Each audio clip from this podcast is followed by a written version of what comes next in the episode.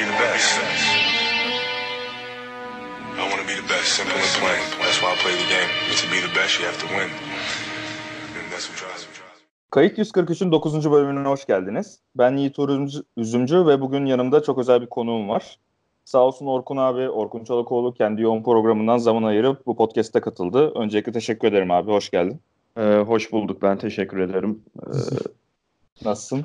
İyiyim, sağ ol. Ee, sen nasılsın? Biraz geciktirdik bunu aslında, onu da e, söyleyeyim ve özür dileyeyim herkesin huzurunda. Çünkü benim pro- programımdan ötürü e, ilk konuştuğumuz e, tarihten biraz ötelemiş olduk. E, o yüzden de kusura bakma. Yani zaten gündemimiz çok yoğun değil böyle günlük değişmiyor artık Lakers sezonu daha böyle kapama moduna girdiği için. Evet, evet. ee, bugünkü konularımız Lakers nostaljisi yapacağız biraz. Hani Lakers taraftarı nasıl olduğunu yani böyle sezonlar en keyif aldığın sezonlar falan o tarz konuları konuşuruz diye düşündüm. Sonra bir bu sezon öncesi beklentilerin nelerdi? Sezon sonu neler gördün? Hatalar, artılar, eksiler bunları konuşuruz. En sonunda soru cevap kapatırız diye düşünüyorum. Ee, nasıl istersen. ee, Lakers nostaljisi olarak başlayalım abi. Sen evet. zaten hani daha önce Aras abiyle bir farklı kaydet platformunda Stereo Podcast'te konuşmuştunuz biraz. Hani nasıl NBA'ye girdim, taraftarlık hikayeleri ama hani ben de bir şeyle başlamak istiyorum. Hani NBA takip etmeye nasıl başladın? Ee, nasıl başladım? Yani şöyle işte herhalde 11-12 yaşları falandı. Biraz daha e,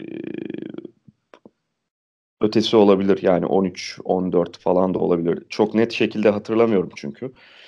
Ee, işte Fast Break dergisi aracılığıyla falan biraz daha basketbola ilgim yoğunlaşmıştı.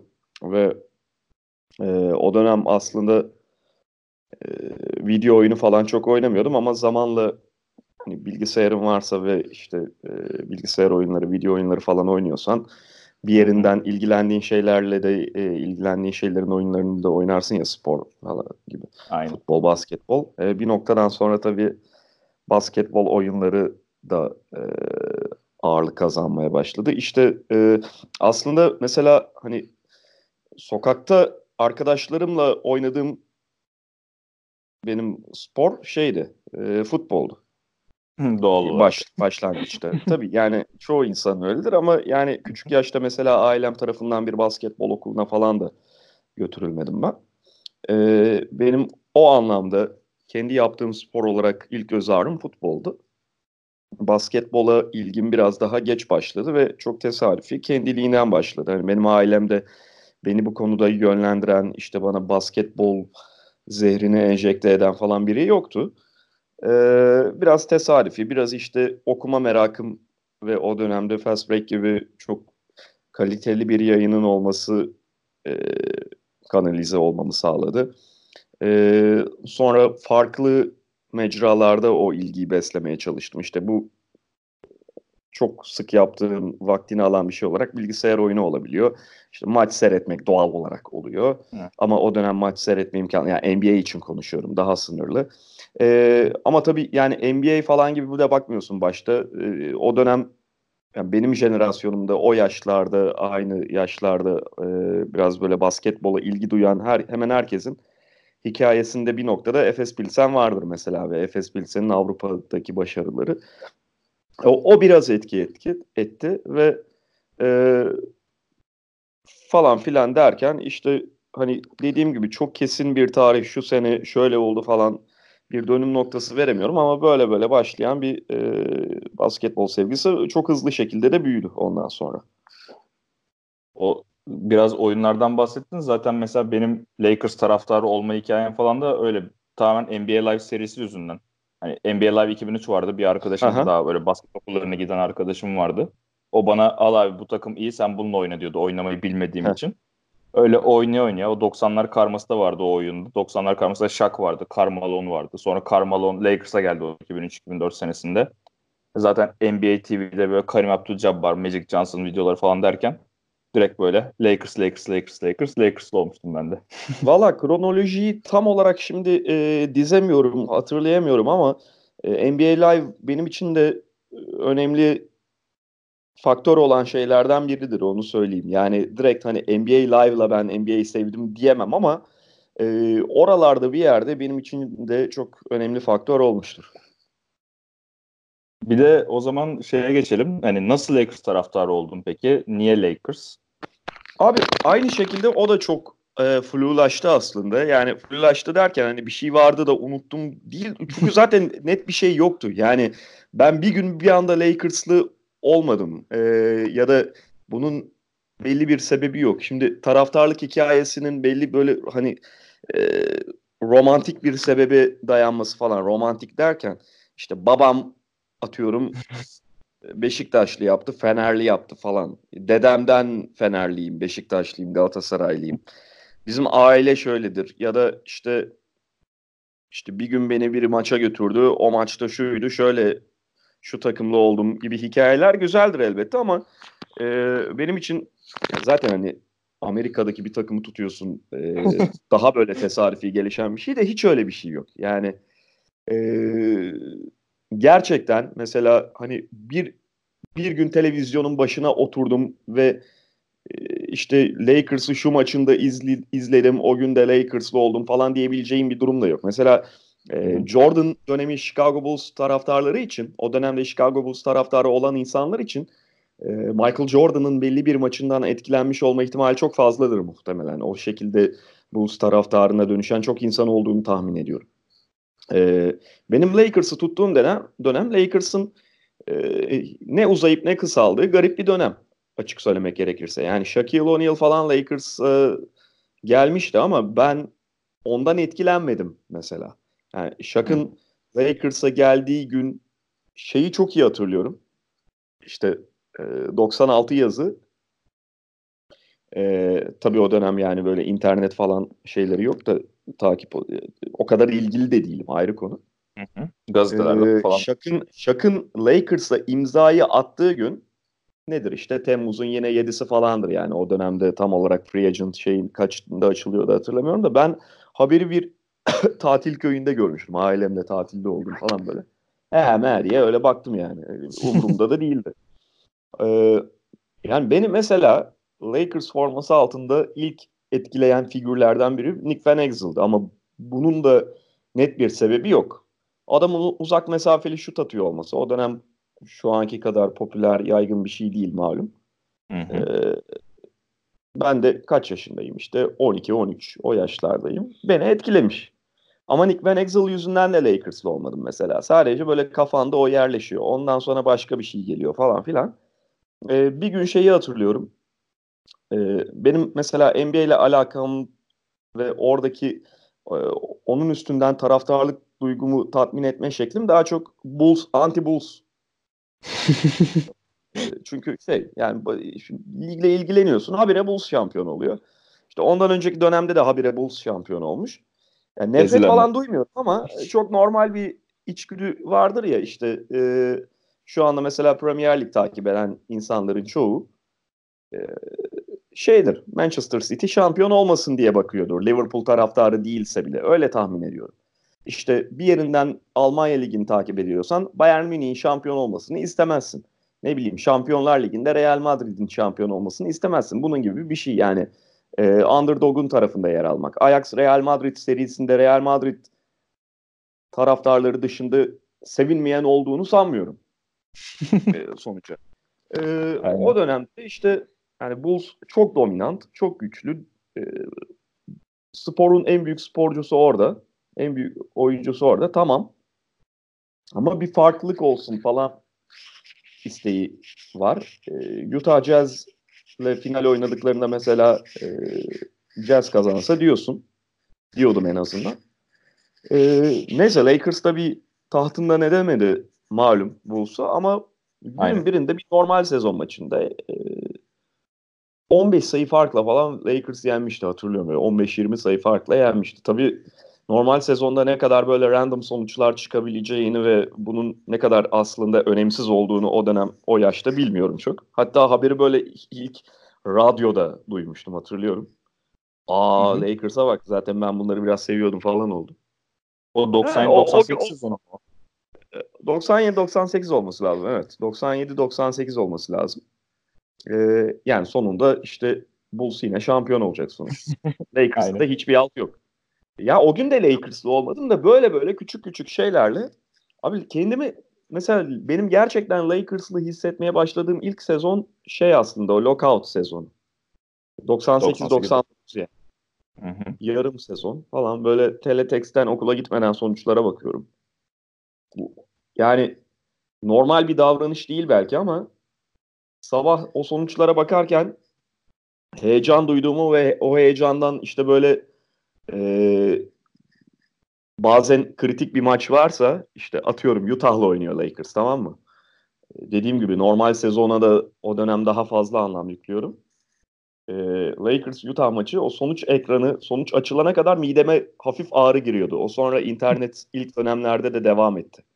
İşte Lakers kritik bir maçı oynamış gece yani izleyememişim. Zaten izleme olanakları sınırlı. Canlı da takip etmişim. Öyle bir şey vardı çünkü. Canlı baya böyle Yahoo'dan maç takip ediyorduk. Sabah şey sonuca şey bakarsan Canlı acayip bir... şeklinde. E, tabii tabii. Sabah sonuca bakarken o acayip bir stres yaratıyordu. Tam böyle okula gitmeden garip garip. ee, yani dediğim gibi benim Aa ben Lakers'lı olmuşum dediğim e, ilk sezon aslında o lockout sezonu 98-99. O zaman sen 98-99'dan beri hani sen 95-96'dan beri falan yakından takip ediyorsun NBA'yi diyebiliriz herhalde. Evet yani oraya bir çizgi çekebiliriz. Daha çok hakkını Hı. vererek takip etmeye başladım. Ee, tabii hakkını vermekten şimdi e, şu andaki gibi olamaz şu da. anki gibi olması mümkün değil. Yani e, hakkını vermekten kastım daha böyle günü gününe takip. Hı-hı. Yoksa e, maç izleme olanakların falan şimdikine göre yani sınırlı demeyeceğim komik. Aynen. Ee, o yüzden tam olarak e, 98-99'dan itibaren NBA'yi avucumun içine aldım falan gibi bir şey söyleyemem ama en azından günü gününe takip noktasına gelmiştim. Peki o zaman o dönemden beri izlediğin mesela en keyif aldığın Lakers sezonu hangisiydi? Lakers'ı izlemekten en keyif aldığın, en çok böyle hani takım bir şeyler yapıyor dediğin sezon hangisiydi? Ee, abi şimdi şöyle yani e, gördüğüm en iyi Lakers takımı değildi belki. E, fakat takip etmekten en keyif aldığım sezon 2005-2006 olabilir. Yani en iyi Lakers takımı olmadığı zaten açık. Yani. Ama orada bambaşka bir hikaye vardı. İşte Phil Jackson dönmüş ve işte tekrar bir takım oluşturulmaya çalışıyor çalışılıyor ama ortada hiçbir şey yok. Bir tek Kobe var. Kobe'nin yanında da G League ekibi var. Yani G League'den hallice. Ee, bilmiyorum. Hani sen o dönemi ne kadar takip ettin hatırlayanlar hep vardır. Box skor takibim işte o zamanlar başladı benim de hani her sabah kalkıp skora bakayım. Kobe kaç atmış, Lamar Odom ne yapmış. O zaman Abi, işte benim safça Lamar Odom'un Pippen olacağını düşündüğüm dönemlerdi. Kobe'nin Pippen olacağını. Onu herkes düşündü abi. Onu ben falan herkes düşündü. Yani çünkü e, herifin profiline falan çok yakıştırıldı. Bir de Phil Jackson tekrar geliyor. Aynen. E, yani bir çeşit modern Scottie Pippen ondan oluşturacağını düşünüyorlardı.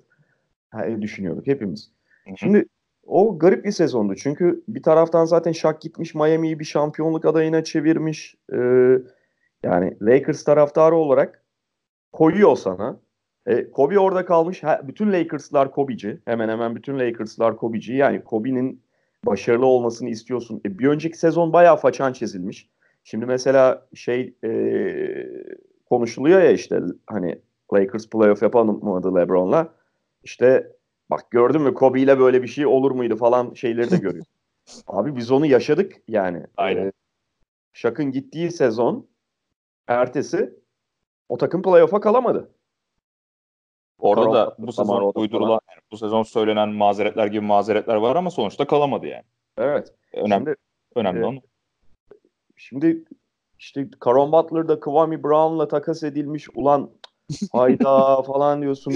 Bir tarafından da anlamaya çalışıyorum tamam mı? Çünkü Caron Butler gerçekten orada Kobe'nin yanında biraz e, tam rolünü bulamıyordu. Yani belki Phil Jackson'da bir şeye oturtulabilirdi ama bir de şey gibi ha onu da atlamayayım. Lamar Odom'un 3 numara olacağını düşünüyordu herkes. Yani sadece Aynen. ben falan değil. İşte Pippen diyoruz ya, Pippen olması bekleniyordu. Lamar Odom belki kendisi de 3 numara olarak görüyordu kendisini. Çünkü daha oyun bu şekilde değişmemiş. Odom'un 4 numara için fiziksel olarak yetersiz kalacağı, sertlik olarak yetersiz kalacağı düşünülüyor. Hı hı. E, 3 numara olarak Odom'u görürsen Karon Butler'ı nerede oynatacaksın? Kobe zaten 2 falan. Kwame sezon tam Brown'un da hatırlamıyorum. Caron Butler kenardan mı geliyordu abi o sezon? e, ya Onu tam hatırlayamadım ben çünkü. hatırlayamadım. De. Yok abi. E, Caron Butler 3, Lamar Odom 4 oluyordu işte. E, Yani birlikte Olmuş. oynuyorlardı. Zorunda, Ama- zorunda kalarak. Ama Hı hı. işte hani mesela Lamar Odom 4 oluyor ama esas sen bunu 3'te oynatacaksın falan diye bakıyorsun. Hatta bak şeyi falan hiç unutmuyorum abi. Tayshaun Prince acayip bir çıkış yapmış falan. O Detroit takımı var ya. Aynen. E, hatırlarsın belki. Yani izleyenler zaten hatırlar. Tayshaun Prince'i sürekli post oynatıyorlardı. Post-up'tan o fiziğini kullanmaya çalışıyorlardı. Aynen. Şimdi Post-up Lamar. Odom'u da Lamar Odom'la da aynı şeyi yapması gerekiyor Lakers'ın diye ben de birçok insan da düşünüyordu tamam mı?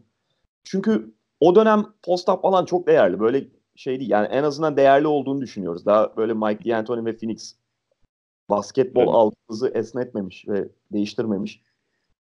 Ee, bir takımda bir tane post tehdidi olmalı. Hele sende önceki dönemde şak var. Şimdi Lamar Odom'un bir şak olmayacağı kesin de e, o çeşitliliği sağlaması çok değerli olur gibi gözüküyordu. Her neyse oralara çok detaya girmeyeyim.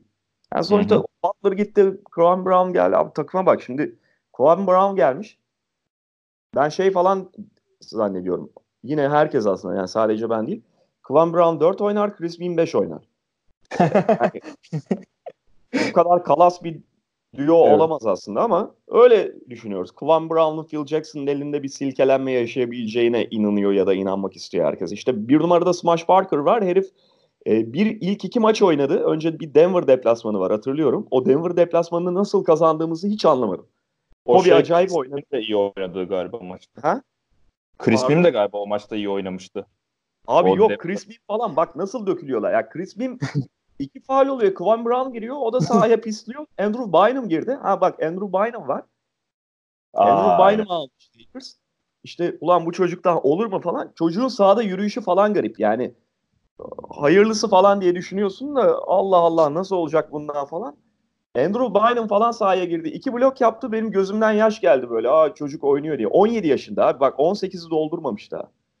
Hı hı.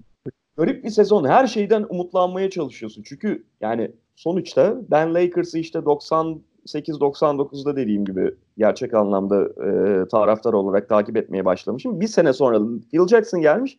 Zaten şampiyonluk adayı olmuşsun. Öyle de gitmişsin yani. 3 senenin sonunda belki 4. sene olamadın. 2003, 2004, 2002, 2003'te. Bir sonraki sene Malone'la Peyton gelmiş. Ee, Süper takım. aa kesin şampiyonuz falan derken bir tokat orada finalde. Benim mesela Lakers'lığım o dönem bayağı şımarık bir Lakers'lıktı hatırlıyorum. Yani ben e, NBA taraftarlığını esas şeyde anladım. Sonrasında anladım. O yüzden mesela benim için o dönem daha kıymetliydi. Çünkü Hı hı. e, bir takımı farklı bir statüdeyken de daha böyle playoff oynarken falan da sevmeyi öğrendim. Yani öğrendiğimi düşünüyorum. Ee, yani bunu öğrenmek dünyanın en önemli şeyi değil belki ama benim spora bakışımı değiştiren bir dönemdi açıkçası. Ve NBA taraftarlığının o güzel tarafı o değil mi zaten hani tabii takımların ama işte şey oluyorsun yani böyle e, şımarık çocuk gibi oluyorsun direkt başarılı bir takımı tuttuğunda. Yani bunu mesela Jordan'la Bulls'u tutan biri de e, yaşamış olabilir. İşte 80'lerde Lakers'ı tutmaya başlayan biri de 90'larda yaşamış olabilir. E, her neyse. Tabii bir de bu arada takip etmek, takip etme olanakların artıyor. Kanallar artıyor bilmem ne. Daha da vakıf oluyorsun gelişmelere. Ee, abi mesela şeyi falan hatırlıyorum. 2004-2005 o playoff yapamadığımız sezonda işte Lakers'ın Butler karşılığında Carlos Boozer'ı alacağına dair bir haber çıktı tamam mı? Sonra haberin yalan olduğu ortaya çıktı. Ben yani o dönem yaşadığım en büyük hayal kırıklıklarından biriydi spora dair. Çünkü Boozer da bayağı değerli. Yani bir de tam istediğim takas olacak. Butler orada fazlalık. 4 numara alacaksın. Odum'u 3'e kay kaydıracaksın. Boozer çok iyi oynuyor. O falan yapıyorum böyle. Neyse yani o dönemler falan yani senin soruna dönersem dediğim gibi en iyi e, izlediğim en iyi Lakers takımı olmadığı zaten açık. İyi bir takım değildi o. Ama tarihi bir sezondu. Yani o 81'i e, canlı izleme fırsatı bulmuştum. Şansına sahiptim. Canlı derken salondan değil tabii ama televizyonda canlı yayında izledim. Ee, işte 3 çeyrek 62 sayıyı canlı izlemedim ama hatırlıyorum o gün okuldan eve zor dönmüştüm. Yani okulu zor bitirdim o gün. Eve döneyim de var olan her şeyi oku, okuyup her şeyi izleyeyim falan diye. Kobe Bryant'ın.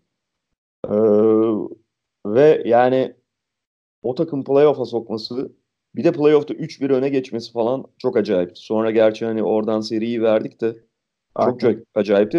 E, keyifliydi yani. Çok bakımdan keyif, bayağı keyifli izlemesi, e, takip etmesi keyifli bir sezondu. O zaman zaten tam bu soruya geçmek için de güzel bir şey oldu, konu oldu. Hani en sevdiğin Lakers oyuncusu kimdi peki izlediğin dönemde? Kobe. Yani. o şey benim odama posterini astım. Herhalde tek oyuncu Kobe Bryant. Ee, şey var. Ya, Senin... Gerçi tabii şöyle yani, bir tabii. şey de oluyor zamanla. Yani ya şimdi Kobe'yi sevmek zaten dünyanın en normal şeylerinden biri Lakers taraftarıysan da. Zamanla abi benim Lakers taraftarlığım o kadar ağır bastı ki yani şey e, herkesi bu defa eşit şey yani şöyle anlatayım daha doğrusu. Şimdi Kobe zaten orada Kobe ve Kobe'nin başarılı olacağını, Kobe'nin Kobe'lik yapacağını biliyorsun. E, Ariza falan geldi ya. Trevor Ariza işte e, X başka bir oyuncu. Mesela bir ara Shannon Jordan Parma. Yani genç oyuncu falan geliyor. Onun başarılı olmasını daha çok istiyorsun. Anlatabiliyor muyum? Andrew Bynum. Onların başarılı olmasını istiyorsun. Çünkü onların başarısına endeksli senin takımının başarısı. Yani Kobe zaten orada sana 3 birim mesela bilmem kaç birim neyse artık adı neyse Kobe Bryant katkısını verecek. Orada bir şüphen yok. Yeni gelenin e, genç çocuğun potansiyelini göstermesi falan daha kıymetli hale geliyor. Ee, onun dışında da abi o tabii başka bir bakış. Bir de Pau Gasol'ü sonraki dönemde çok sevdim. O da oynadığı oyunla falan alakalı değil abi. Benim e, yakından takip ettiğim sporcular arasında insanlık ve e, nezaket işte centilmenlik hani nasıl adlandırırsan bu konularda tanık olduğum en acayip karakterlerden biri Pau Gasol. Ve ben bunun çok önemsenmesi gerektiğini düşünüyorum. Yani e, bunlar sonuçta çok yetenekli oyuncular, üst düzey oyuncular. Pau Gasol'den bahsediyoruz. Hı hı. Ve e, bu beraberinde bir ego da getiriyor. E, doğrusunu söylemek gerekirse üst düzey sporcuların hani yakınında olması, geçinilmesi en kolay insanlar olmadıkları malum. Hani bunu dışarıdan bile görebiliyorsun. Hı hı. Ee, ama Pau bence çok başka bir karakterdi. O da o yönüyle beni etkilemiştir. Benim mesela bu sezon hayal kırıklıklarımdan biri o Pau Gasol hani kontrattan çıkmasının nedeni belki bir contender'a gitmek falan olabilir ama Lakers'la hiç adı geçmemiş olması beni üzdü yani. Hani belki bu sezon emekli olacak Abi belki bir sene daha oynar. Bırak bu soytarlığın içine geçmesin zaten ya. Yani evet, daha güzel şampiyonluk alabileceği bir takımda zaten fazla oynamayacağı malum da e, daha onun kıymetini bilecek bir takımda onun da katkı sağlayabileceği bir takımda olması daha iyi. E, Andre Ingram'ı PR olarak almaya çalışan bir takımın tekrar kadroya sokalım da şey olmasın. Yönetime laf azalsın falan. Dikkatleri dağılsın yapan bir takımın böyle Gasol'e bir şey yapacağını düşünmüştüm ben. e, belki perde arkasından yapmışlardır bile yani emin değilim ama e, Gasol bence zaten ilgilenmeyecekti artık. E, bence de ilgilenmemesi daha iyi zaten onun için de bu kaosa gelmektense. ee, peki en büyük hayal kırıklığı yaşadığın sezon hangisi Lakers takip ederken? Bu. ya bu ya şöyle şimdi mesela 2003-2004 de büyük bir hayal kırıklığıydı. Tabii hı hı. E, 2003-2004'te ben henüz 19 ve 20 yaşındaydım. Ama hayata bakışım falan çok farklı oluyor da Ee, ya orada ne olursa olsun finale kadar çıkmıştık ama ben o kadar dallama laflar ediyordum ki hatırlıyorum. Yani şimdi mesela beni zaman makinesiyle götürsen e, şey karşı karşıya o ortamda otursam bir tane vururum herhalde yüzüne böyle. Oğlum sus falan yapalım yani. Final çıktık ben şey falan diye bir yazı yazdığımı hatırlıyorum böyle aptal aptal. Batu.com'da Lakers şampiyonla kazasız belasız uçak yolculuğu kadar uzak falan böyle aptal aptal laf, laflar işte ondan sonra tokadı yiyorsun. Ya da işte mesela şey de çok büyük hayal kırıklığı. Kobe Nashilli'nin gittiği sezon. Yani e, e, o sezon Lakers e, şimdi tabii geriye dönük bakıldığında bazen gözden kaçıyor. Ama çoğu insanın bak bu Zach Love'ların falan net şampiyonluk favorisi olarak girmişti Lakers. Steve Nash ile Dwight Howard takıma katılmış abi. Ve Dwight Howard yani Dwight Howard'ın mesela o kadar sağlık problemi yaşayacağını bilmiyorsun. Dwight Howard sağlıklıyken ligin en büyük savunma gücü o zaman. Dwight Howard'ı şimdiki gibi düşünme. E, Steve Nash hala çok önemli point guard. Kobe üst düzeyde. Pagosol de Pagosol yani bir yerine e, monte edilir falan gibi düşünülüyor. Ben şeyi hatırlıyorum. Howard'ın o zamanlar pick and roll bitirme şeyi elit elit hani böyle elit plus plus falan da hani Nash'le Howard mı yan yana mı o falan dediğimi Aha. hatırlıyorum yani. Tabii. Ama yani şimdi bu sezon tabii farklı. Yani playoff'a kalamıyorsun. Ha çok önemli bir mazeret var. Sonuçta takımın merkezindeki adam e, sakatlık geçirdi ve çok kritik bir periyotta şeyi kaz e, birazdan konuşacağız zaten. Hı-hı. Sezonun büyük bir bölümünü, önemli bir bölümünü kaçırdı. Orada takımın ritmi bozuldu ama yani ne olursa olsun bu sezon hepsinden büyük bir hayal kırıklığı. Bu herkes için herhalde öyledir. Yani ben de katılıyorum zaten buna. Daha önce bir kayıtta bana sormuşlardı hani 2003-2004 mü, 2012-2013 mü bu sezon mu? Hani zaten 3 tane çok bariz sezon var yani Lakers'ın beklentilerinin altında kaldı. Yani bence de en kötüsü bu. Çünkü yani NBA sezonu çok uzun bir sezon. 82 maç sonuçta hani kötü yani sakatlık olmayacak, şu olmayacak, problem çıkmayacak diye giremezsin hiçbir sezona ve hiçbir problemin altından kalkamadı takım. Hiçbir şeye reaksiyon göstermedi. Çok rahatsız ediciydi yani. Hı hı. Ee, buradan işte bence güzel bir orta zaten. Hani bu sezon değerlendirmesine geçebiliriz buradan bence. Senin sezon öncesi beklentilerin neydi abi bu takımdan? Hani minimum işler iyi giderse falan hani nasıl bir şey bekliyordun bu sezon? Ne görmeyi bekliyordun? Ee, playoff'a kalacağını düşünüyordum. Yani kalamayacağı gibi bir senaryoyu hiç düşünmedim. Hatta hatta sağ avantajını alacağını düşünüyordum. E, beklemiyordum, düşünüyordum. Ve e, aslında yani bence bu uçuk bir beklenti değil. LeBron'un sakatlandığı gün sezonun yarısına falan gelinmişti. Christmas günü. Lakers'ın hangi noktada olduğunu hatırlarsan, yani Batı'da dördüncü sırada Golden State'i yenmişsin falan deplasmanda Noel maçında. Ee, o güne kadar da yani sezonun kırılma noktasına kadar da benim beklentimde gitmiş takım.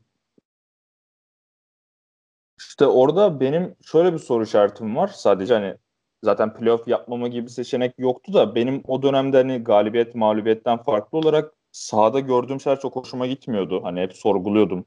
Mesela bizim o dönemde 20-14'tü Golden State galibiyetiyle birlikte. Ama mesela kazandığımız maçlarda ya Atlanta'ya zar zor kazanıyorduk. Ya işte bu Indiana'da Oladipo sakatken yenmiştik. Donovan Mitchell sakatken Utah'a yenmiştik. Hani hep hiç böyle bir işte takım bu galibiyet yok ta ki o Warriors maçına kadar. Hani ee, o Warriors do- maçı böyle işte dolu dolu bak Lakers iyi oynuyor takım olarak oynuyor dediğimiz tek ilk maç falandı zaten. doğru diyorsun. Ya doğru diyorsun. Ben inanla mı ne konuşmuştum şu anda hatırlayamıyorum ama ee, mesela evet yani o gün dördüncü sıradaydı Lakers. İşte 20-14'tü. Ondan birkaç gün önce falan yani Lakers'ın derecesi şu ama tam derecesinin takımı da değil aslında diyordum ben inana. Ama yani senin de söylediğin gibi işte Phoenix'i zor yeniyorsun, Atlanta'yı zor yeniyorsun. Ama dikkat et Lakers o güne kadar hiçbir maçı da hemen hemen yani bir tane ya da iki tanesi dışında tane vardı. hiçbir maçı da kopup kaybetmedi. Hepsinin ortağıydı. Aynen. Ee, işte böyle çok kötü maçlardı yani. yani. Hep böyle son dakikaya kalıyor. Öndeyse de son dakika kalıyor, gerideyse de son dakikaya kalıyor tarzıydı maçlar. Evet yani sonuçta maç sonunda saçmalıyor olmak falan da elbette eksi hanesine yazılır ama bir şekilde kalıyordu. Ve e, sonuçta yani genç oyuncuların ağırlıkta olduğu özellikle ana rotasyon içinde bayağı bulunduğu bir takımın sezon ilerledikçe bunları azaltmasını, düzeltmesini ve daha iyiye gitmesini beklersin. E, bu beklentiyle birlikte değerlendirdiğinde de sezonun aşağı yukarı ortasında işte Christmas maçında Golden State'i yenmiş olarak Batı'da dördüncü sırada yer almak e, bence gayet iyi bir noktaydı. Lakers için. Ee, yani bu sezon kötü gitmesiyle ilgili üzerine çok düşündüm hani ve böyle tek bir noktaya zaten bağlayamayız ama hani her açıdan değerlendirmek gerekirse 5 ya da 6 başlık falan çıkıyor bence. Ve çok fazla insanlar işte Walton veya LeBron cephesinden çok değerlendiriyor gibi geliyor bana. Yani ben şeyle başlamak istiyorum. Hani Magic Pelinka ve hatta yönetimi cephesinde bakarsak Gini Bass üzerinden değerlendirmek lazım diye düşünüyorum öncelikle bu sezon. Hani yazın hamleleri, sen ne düşünüyordun mesela yaz hamleleri hakkında? LeBron. Ya, yaz hamlelerinin komik olduğu açıktı abi. ee, ama en azından mesela bir noktaya kadar şöyle düşünebiliyordun. Yani Javel McGee'nin bir mantığı var. Tamam mı? Hı. Ee, ki Javel McGee kötü oynamadı zaten hani sezonda. Evet. Fazla rol aldı ama. Yani Javel McGee'yi almak çok mantıklı. Rajon Rondo'nun da bir mantığı var. Çünkü Lonzo Ball sezona sakat başlıyor. Güvenemiyorsun. Ee, yani evet daha belki farklı bir parça olmasını istersin Rajon Rondo'dan ama onun da bir mantığı var. Hatta hatta Michael Beasley'nin de mantığı var. Tamam mı? Çünkü Michael Beasley, şimdi Michael Beasley çok büyük bir talihsizlik oldu. Ee, adamın annesi kanserdi ve işte öldü sezon içinde. Hayatını kaybetti falan. Biliyorsun yani oraya kadar takımla birlikte olamadı vesaire. Michael Beasley iyi bir birebir skoreri. Ve Michael Beasley son iki senede falan kendini bayağı e, değiştirdi oyuncu olarak aslında. Yani doğru ro- rolü verdiğinde bir takımda Michael Beasley sana kenardan gelip böyle e, mikro dalga skorerlik yapabilir. Bu bir takımda Aynen. az mı olan bir şey? Birçok takımda. O bile şey değil. Burada komik olanlar abi bir Lance Stevenson yani Allah aşkına Lance Stevenson'ın anlamı ne? Beni esas kıllandıran bak o olur. Rajon Rondo Rajon, Rajon Rondo'ya da tamam ama Lance Stevenson e, bu yönetimin yani Magic Pelinka ikilisinin reputasyon üstünden böyle e, ya sana maç alır şeyi vardır ya, geyiği vardır ya Türk futbolunda. Ee, şimdi onun gibi bir böyle ezbere algıyla oyuncu takıma kattığının bence en net göstergesiydi. O bir. İkincisi gelenlerden değil gidenlerden. Brook Lopez'in bırakılması bence büyük bir skandal. Hı hı, ee, bak Julius Randle değil. Herkes Julius Randle'a odaklanmış durumda. Hı hı. Şimdi Julius Randle'da şöyle bir konu vardı. Julius Randle Lakers tutmak istedi ama Julius Randle'ın biliyorsun kontratı bitmişti. Ve Aynen. işte e, eğer siz benimle bir senenin sonunda uzun vadeli kontrat yapmayacaksınız. Daha doğrusu şimdi önüme uzun vadeli koymuyorsanız ben o qualifying offer'ı istemiyorum falan diyordu. Ve e, gitti. Yani gitmek istiyordu. Lakers'ta e, tamam dedi bırak. O şekilde tutmak istemedi Julius Randle'ı. Orada daha büyük şey rezalet Brook Lopez'in bırakılması. Çünkü Brook Lopez geçenlerde kendisi de açıkladı. Lakers'tan teklif bekliyordu. Milwaukee'ye. Zaten Milwaukee'de öyle acayip bir paraya gitmedi. 3 milyon dolara mı ne gitti yani? Yani önüne koyduğun an o zaten Los Angeles doğumlu mu ne? Kalacaktı burada. Ve e, çok takım içerisinde rolünde kabullenecek. İşte McGee ile e, hem pivot pozisyonundaki 5 numaradaki dakikayı paylaşacak hem de sana McGee'den farklı bir şey verecek. Çünkü dışarıya çık- çıkıyor ee, bir oyuncu. Yani LeBron'un yanındaki o spacing'in ne kadar önemli olduğunu ve ne kadar Lakers'ta eksik kaldığını gördük. Brook Lopez ona doğrudan katkı sağlayacak bir oyuncuydu. Hı hı. Mesela Brook Lopez konusunda zaten hani insanların benim çok fazla forumlarda falan konuşuyordum insanlarla hani Brook Lopez Lakers'ın oyununa uygun bir oyuncu değil. Lakers'ın yapmak istediğine hızlı tempo oyununa uygun bir oyuncu değildir muhabbeti çok yaygın. Bir kere hani şeye baktığımızda hani çok istatistik üzerinden konuşmak gerekirse Brook Lopez'in sonuç oynadığı takım Brooklyn Lakers ve şu an Bucks. Üçü de Pace'de ilk beşte falanlar sanırım sezonlarda. Aynen Yani öyle Brook abi. Bir de yani şimdi Brook Lopez'siz falan sezona girdin tamam mı? Joel. McGee'nin arkasında pivotun yok. Saçma sapan bir yapılanmayla. O dönem Zubats falan rotasyonun dışındaydı. Evet, tam, Tyson tam- Chandler mesela yolda aldın. Tyson Chandler da çok mantıklı bir transferdi ama mesela Tyson Chandler şey mi? Yüksek tempoya uygun pivot mu? O mu oluyor mesela? Abi e, şuna eminim. Yani bu konuda somut bilgim yok ama Brook Lopez'i Magic Johnson'a mesela yazın sorsan, geçen yaz sorsan soft oyuncu diye düşünüyordur. Ki olabilir. Brook Lopez gerçekten çok sert oyuncu değildir de. Mesela Brook Lopez'in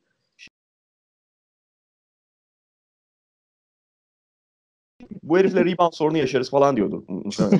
Biliyorsun değil mi? Brook Lopez Milwaukee'nin bu sene gösterdiği e, rebound gelişiminde en önemli parçalardan biri. Çünkü Brook Lopez reboundu kendi almıyor. Reboundu aldırıyor abi. Herif Antetokounmpo iki rebound aynı anda box atabilecek genişliğe sahip olduğu için reboundu Brook Lopez'le alıyorsun. Aynı zamanda çok önemli blok tehdidi. Tabii ki dışarıya açılamıyor.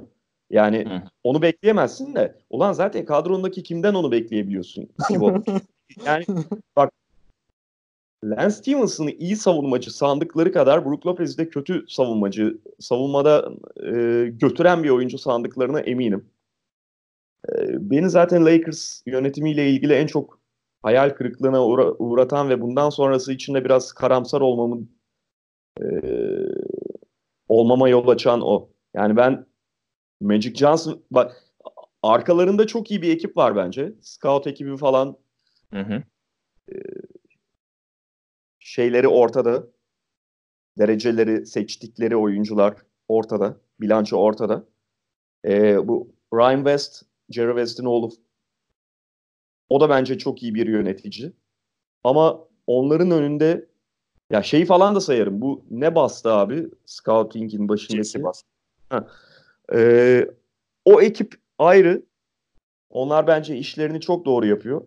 Ama Rob Pelinka ve Magic Johnson ikilisinin ben ee, günün gerektirdiği şekilde basketbol takip ettiklerine inanmıyorum. Mesela orada komik bir detay da var. Şartlarını da- Şartlarını da Heh. çok iyi bildiklerine inanmıyorum. Rob Pelinka belki hani biraz daha algısı açıktır ama Magic Johnson ee, yani biliyorsun onun yorumculuk ve işte e, yaptığı dışarıda olduğu dönemdeki tweetlerine falan. Normalde Magic Johnson'ın sadece o sosyal medyada yazdıkları bile onun bu kadar kritik bir göreve getirilmemesi için yeterli. Bak ciddi anlamda bunu söylüyorum. Ama tabii orada çok farklı bir şey var. Yani e, bir ka- öz kardeşini kovdu şey e, Ginny Bass. Kovması da haksız değildi. Ama onun yerine koyduğu adamı da basketbol bilgisinden ziyade e, figür olarak önemi ve aynı zamanda kendisi için manevi değerinden ötürü oraya koydu. Çünkü Magic Johnson e, yani Bass için e, o Jim Bass'tan daha öz bir kardeş mesela. Birlikte büyüdüler. Magic Johnson manevi oğludur Jerry Bass'ın. E, ve birlikte büyüyorlar yani neredeyse. Zaten Jerry Bass sanırım 79'da Lakers'ı aldı. Tam Magic Johnson'ın draft senesi almış olması gerekiyor. Ve o zaman da Ginny Bass'ta bir podcast'te mi bir yerde görmüştüm. 19 yaşında falan işte birlikte aynı yaşlardalar sanırım. Hı. Baya kardeş gibiler. Öyle bir şey var. Ama bana asıl komik gelen o Magic ve Pelinka açısından geçenlerde belki görmüşsündür. Bir haber çıkmış şey işte Luke Walton'ın daha veteran bir staffı olsa daha iyi olurdu. Biz bunu istedik ama yapmadı falan diye. Gördün mü onu hiç? Okudum abi. O başından beri zaten söyleniyor. Hı hı. Ee, yani Ama- bu ilk Magic Johnson, Luke Walton'la kavga ettiğinde sezon başında o günlerde de Magic. Johnson'ın e, böyle işte atıyorum Ron Adams tarzı falan bir koçu Walton'ın ekibine dahil etmemesinden şikayetçi olduğu söyleniyordu. Eğer yanlış hatırlamıyorsam. Ee, Aynen. Ama bu Şeyde- konuda yani devreye girmesi gerekiyordu o zaman şeyin. Bilmiyorum hani. Yok beni Ee? orada kom- beni rahatsız eden nokta şu orada. Ee, sanki bir tane Los Angeles yöneticisi de vardı eskiden olup da danışman olarak Lakers'a gelmek isteyen ve Magic ve Pelinka Ginny Bass'ın kabul etmediği hani. Ve Magic Johnson'ın Pelinka'nın genel menajerlik tecrübesini de biliyoruz sıfır daha önce. Hani kendileri yapmadıkları şey üzerinden C- Luke Walton'u eleştirmeleri de biraz bana şey geliyor hani. iki yüzlülük, trajikomik Ya, geliyor. O dediğin kişiyi hatırlayamadım da. Şey, Ya şimdi Jerry şöyle abi. Efendim? Jerry West, Jerry West gelmek istiyordu ya Los Angeles'a. Ha, şey olarak diyorsun. Anladım. şey yönetim danışmanı olarak yani hani Ha, Luke ha, an- anladım anladım. Nick Pelinka'da yöneticilikte çok tecrübesizlerdi. Ama aynı şeyi yapmadılar yani. Abi tabii Magic Johnson mesela kendini tecrübesiz görmüyor. Ee, çünkü Ee, çünkü mesela o ulan biz zaten kaç senedir basketbolun içindeyiz. iş adamı olarak da tecrübeliyiz diye bakıyor. Ya da işte Rob Pelinka zaten senelerdir menajer falan. Ee, ya Walton konusunda haklı olabilirler bu arada. Hatta haklılar bence. Haklı eleştiri o. Haklı eleştiri zaten. Ama yani onu daha başından oturup konuşup idare edebilirsin. Yani beğenmediğin bir şey varsa da Hı hı. belki daha önceden aksiyon almak gerekiyor. Neyse.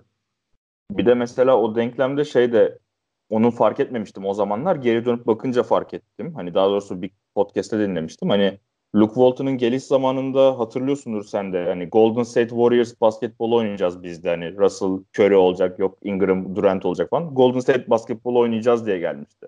Bu sezonun başında da Magic Golden State'i Golden State basketbolla yenemeyiz. Anti Golden State olacağız falan.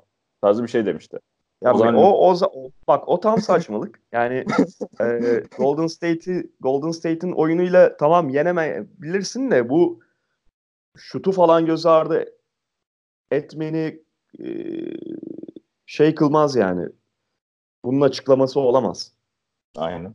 Şimdi diğer taraftan yani D'Angelo Russell Curry olacak ya da işte Ingram Grant olacak gibi bakılmadı belki ama evet Luke Walton'ın Golden State'te öğrendiği şeyleri belli bir ölçüde Lakers'a e, getirmesi burada yeni bir yapı inşa etmesi ve e,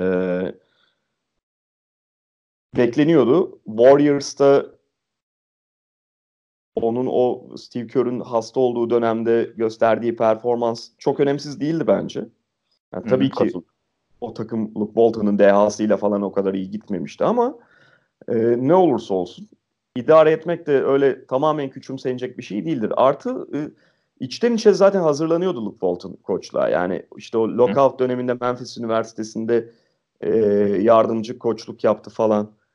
E, okuldan arkadaşının, Arizona'dan galiba arkadaşının yanında. Ondan sonra e, Lakers'ın G League takımında mı çalışmıştı bir dönem? Öyle bir şey olmuştu. Oyunculuğunda zaten Phil Jackson onu hazırlıyordu. Bir de çalı- bir beraberinde çalıştığı insanlar da hep çok e, önemli isimler. Bence çok mantıklı bir seçimdi Walton. Fakat ya bu arada mesela ilk iki sezonunda yani geçen sezon ve ondan önceki sezon e, ilk sezonda mesela derece çok kötüydü. Geçen sezonun başı kötüydü derece. Ama e, sahada bir takım şeyleri görebiliyordun. Fakat şu da var abi. E, bir anda bir LeBron takımına dönüştü bu. Hı hı. Sonra da zaten onun peşine eklenen alınan parçalar da malum az önce konuştuklarımız. Ve e, takım zaten Luke Walton takımı olmaktan çıktı. Yani Luke Walton takımı derken hani dinleyenler şunu düşünebilir. Ulan Luke Walton kim ki Luke Walton takımı diye bir tamlamadan bahsederiz. E, tabii ki Luke Walton o kadar önemli bir koç değil ama onun şekillendirebileceği bir takım olmaktan da çıktı. Çünkü bence e, önceki iki senede küçük adımlarla da olsa Luke Walton'ın aşıladığı bir takım şeyleri görüyordun. Bunu e, Lakers o dönem izleyenler e, belli bir ölçüde takip etmiştir. Tabii ki eleştireceğin çok fazla nokta vardı ama bir şey de yoğruluyordu. Tamamen takımın çehresi değişti, profili değişti. E, idare edilmesi çok zor bir takım haline geldi. Hı hı. Ve Walton takımı olmaktan çıktı. Ama şunu da söyleyeyim yani. e, takımın gerçekten çok zor bir takım olması, saçma sapan şekilde kadronun inşa edilmesi falan da Walton'ın bu seneki günahlarını en azından benim gözümde affettiremez. Ya, katılıyorum bu konuda. Sence peki oradan Walton'a geçebiliriz bence. Hani Walton'ın eksileri nelerdi bu sezon? Senin gözünde en azından. E, birincisi abi yüksek tempoda oynamaya eyvallah. ama yüksek tempo e, başıboşlukla eş anlamlı değildir. Başıboşluğu sezdiği anda Walton yani belki hani çok fazla müdahaleci bir koç olmak istemiyordu. Ee, ama çok dizginleri gevşek bıraktı. Başından itibaren, sezon başından itibaren alıyorum. Ee, ikincisi bu çok iyi bilinen bir şey ve hani hiç takım bilmeyen biri bile Lakers'ı izlemeye başladığında rahatça fark edebilirdi. Yarı sahada facia takımın e, hazırlığı, çizilen şeyleri falan. Yani şeye hiçbir şey demiyorum. Evet, şutör eksikliği takımı yarı sahada her şeyden önce çok aşağı çekti. Ama bitiriş ayrı bir konudur. Takımın hareketliği, oynamaya çalıştığı şeyler falan çok temel düzeyde kaldı çoğu zaman. Ee, üçüncüsü mesela rotasyonları hiç bence doğru ayarlayamadı. Yani Brandon Ingram, LeBron James'in yeterince ayrılmaması, işte e, garip garip ikinci beşlerin oluşturulması, bu Lance Stevenson'ın falan kuduracak şekilde kudurmasına olanak e, doğacak şekilde sahaya atılması. İşte bunun gibi şeyler. E, bence rotasyonlarda çok başarısız iş çıkardı. Rotasyonlarda beni rahatsız eden küçük bir detay vardı orada. Hani Brandon Ingram ceza almıştı ya Houston maçından sonra. Evet. evet. Sonra Kuzma'yı almıştı ilk beşe. Kuzma'da 2-3 maç iyi oynamıştı falan. Sonra bir anda Brandon Ingram'ı ilk beşten çıkaramam. E Kuzma iyi oynuyor ilk beşten çıkaramam. E LeBron zaten oynayacak falan diye böyle Ingram, Kuzma, LeBron'un yan yana oynadığı beşlerle başlamaya başladık ya. Bir evet. anda bench'te böyle kenardan 4 numara kalmadı. Josh Hart durmadan 4 numara oynamaya başladı ya da Lance Stevenson. O beni çok rahatsız etmişti tüm sezon boyunca. Evet. Hayır Orada maça bir... başlarsın ama mesela dakikaları öyle bir ayarlarsın ha. ki sürekli onları birbirinden ayırmış olursun. Ee, işte. Ee, maç hazırlığı falan bence çok yetersizdi. Bunu şu şekilde görebiliyorduk. Çoğu maça mesela Lakers kötü başladı. Hı hı. Yani ondan sonra kazı kazı geriden gel. Yani e, e, abi ne oluyor yani hani her gün her günde aynı problem yaşanmaz ki. Yani tamam belli oyuncuların mesela LeBron James'in konsantrasyonunu sen koç olarak e, tamamen etkileyemeyebilirsin ve LeBron James'in ruh hali takıma evet sirayet eder ama ulan her maçta da yani bir takım aynı problemleri maçın başında yaşamaz ya. ya koç olarak bir noktada da etkini gösterirsin. Ee, o bakımlardan bunlar ilk aklıma gelenler bence ciddi anlamda hayal kırıklığıydı Luke Walton'un bu sezonki performansı.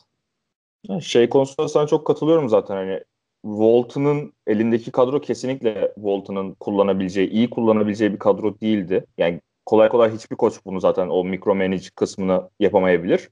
Ama hani yapmaya çalıştığı şeyler de hiçbir zaman mantıklı gözükmedi yani. Hani ne mantıklı gözükür bir altyapısı vardır da olma ders dediğin gibi hani ne, nasıl diyeyim yarı saha hücumları da buna dahil edebiliriz. Ama yaptığı şeyler de çok yetersiz gözüktü yani ve zaten Walton'ın kovulacağını ikimiz de tahmin edebiliyoruzdur bence bu sezonun sonunda. Zaten şu an normal sezon hangi gün bitiyordu abi? Kaç Nisan'da? 12 Nisan mı? Bakmadım hemen bakayım. Neyse işte atıyorum 12 11 Nisan olsun 12 Nisan'da çıkışı verilir. 10 Nisan'da son maçımız Portland'a karşıymış. Bence 10 Nisan 11 Nisan sabahı kovulur abi. Büyük olasılıkla öyle olur. Ki ben zaten bu sezon ne bileyim o ilk 7 maçtan sonra Magic Johnson görüşmesi oldu ya. Ben oradan sonra Luke Walton'ın Lakers kariyerinin bittiğini düşünüyorum. Hani oradan sonra çünkü çok erken şey vardı ya Magic Johnson açıklaması vardı. Le- LeBron'un takımları kötü başlayabiliyor ama biz sabır göstereceğiz falan. Ondan sonra takım bir kötü başladı. Birkaç şanssız yenilgi aldı ki bayağı yani kötü oynuyorduk ama alabileceğimiz maçlar vardı. Başa başla dediğin gibi. Hani birkaç galibiyetten sonra direkt Walton'ın bütün şeyini yok etti bence. Otorite olabilecekse de kalmadı o şeyden sonra. Ya işin kötüsü hani tamam Walton e, batırdı bence de ve bence de zaten e, gitmesi gerekiyor da.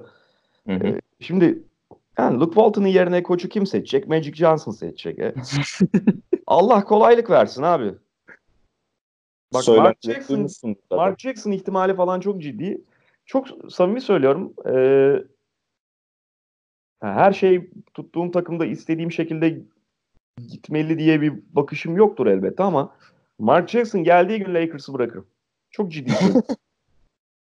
Mark Jackson'ın menajerlik şirketini biliyor musun abi? Clutch. Aynen. ya onun e, çok faktör olacağını sanmıyorum ben ama yani o faktör olmasa Ee, da Magic. Johnson basketbola bakışını sevmiyorum abi ben. Bu arada o yani. Mark Jackson konusunda hani biraz bu magazinsel bir kısım olacak da Mark Jackson konusunda beni ümitlendiren hani almamız almayacağımız açı Aa, konuşamadım neyse. Alam, almamamız konusunda ümitlendiren tek şey e, Mark Jackson'ın çok böyle bir anti LBQ L, Aa, konuşamadım. LGBT. Heh, LGBTQ nereden çıktı? Bir tane Q da eklemiş öyle galiba. Ha, PR LGBT. şeyiyle falan diyorsun. Aha, ve yani Mark, şey Magic Johnson'ın şey oğlu gay, açık bir şekilde gay ve Mark Jackson'ın ben asla gaylerle çalışmam tarzı çok açıklaması var yani yakın zamanda bile var. Ee, abi o kadar sivri bir laf ettiğini kaçırmışım ben. Yani Mark Jackson şeydir. Ee, Koyu. Ka- sofu kafa bir adamdır falan böyle.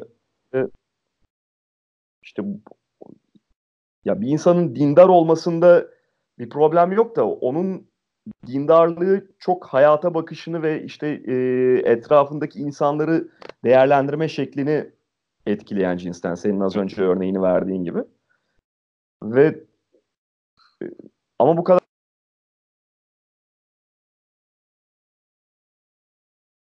Magic'in oğlu e, eşcinsel olduğu için belki kişisel alabilir ama ya e, hani demek istediğim e, Mark Jackson olmaz da Zark Jackson olur anladın mı? Onun gibi böyle tuha- Jason Kidd olur yani. İşte aynen. Şimdi e, o bakımdan güvenmiyorum ben Magic Johnson'ın, Rob Pelinka'nın, e, Luke Walton'ın yerine doğru koç seçeceğine. Neyse bakalım. Zaten en büyük 3 aday şu an yani en azından dedikodu kısmında Jason Kidd, Mark Jackson, Tyronn Lue yani. Çok Ya o biraz bence yakıştırılanlar ama e, işte ben mesela Tronlu'yu çok düşüneceklerini sanmıyorum. Benim düşündüğüm şey abi. Hı. E, Eric Spoelstra ama Eric Spoelstra da sanırım Miami'den ayrılmayı falan hiç düşünmüyor. işte yakın zamanda Benim şeyleri- düşündüğüm derken orada işte e, çünkü Miami bir süredir ne uzuyor ne kısalıyor. Hı hı. Ee, ve Spolstra'ya cazip gelebilir. Bir LeBron bağlantısı var.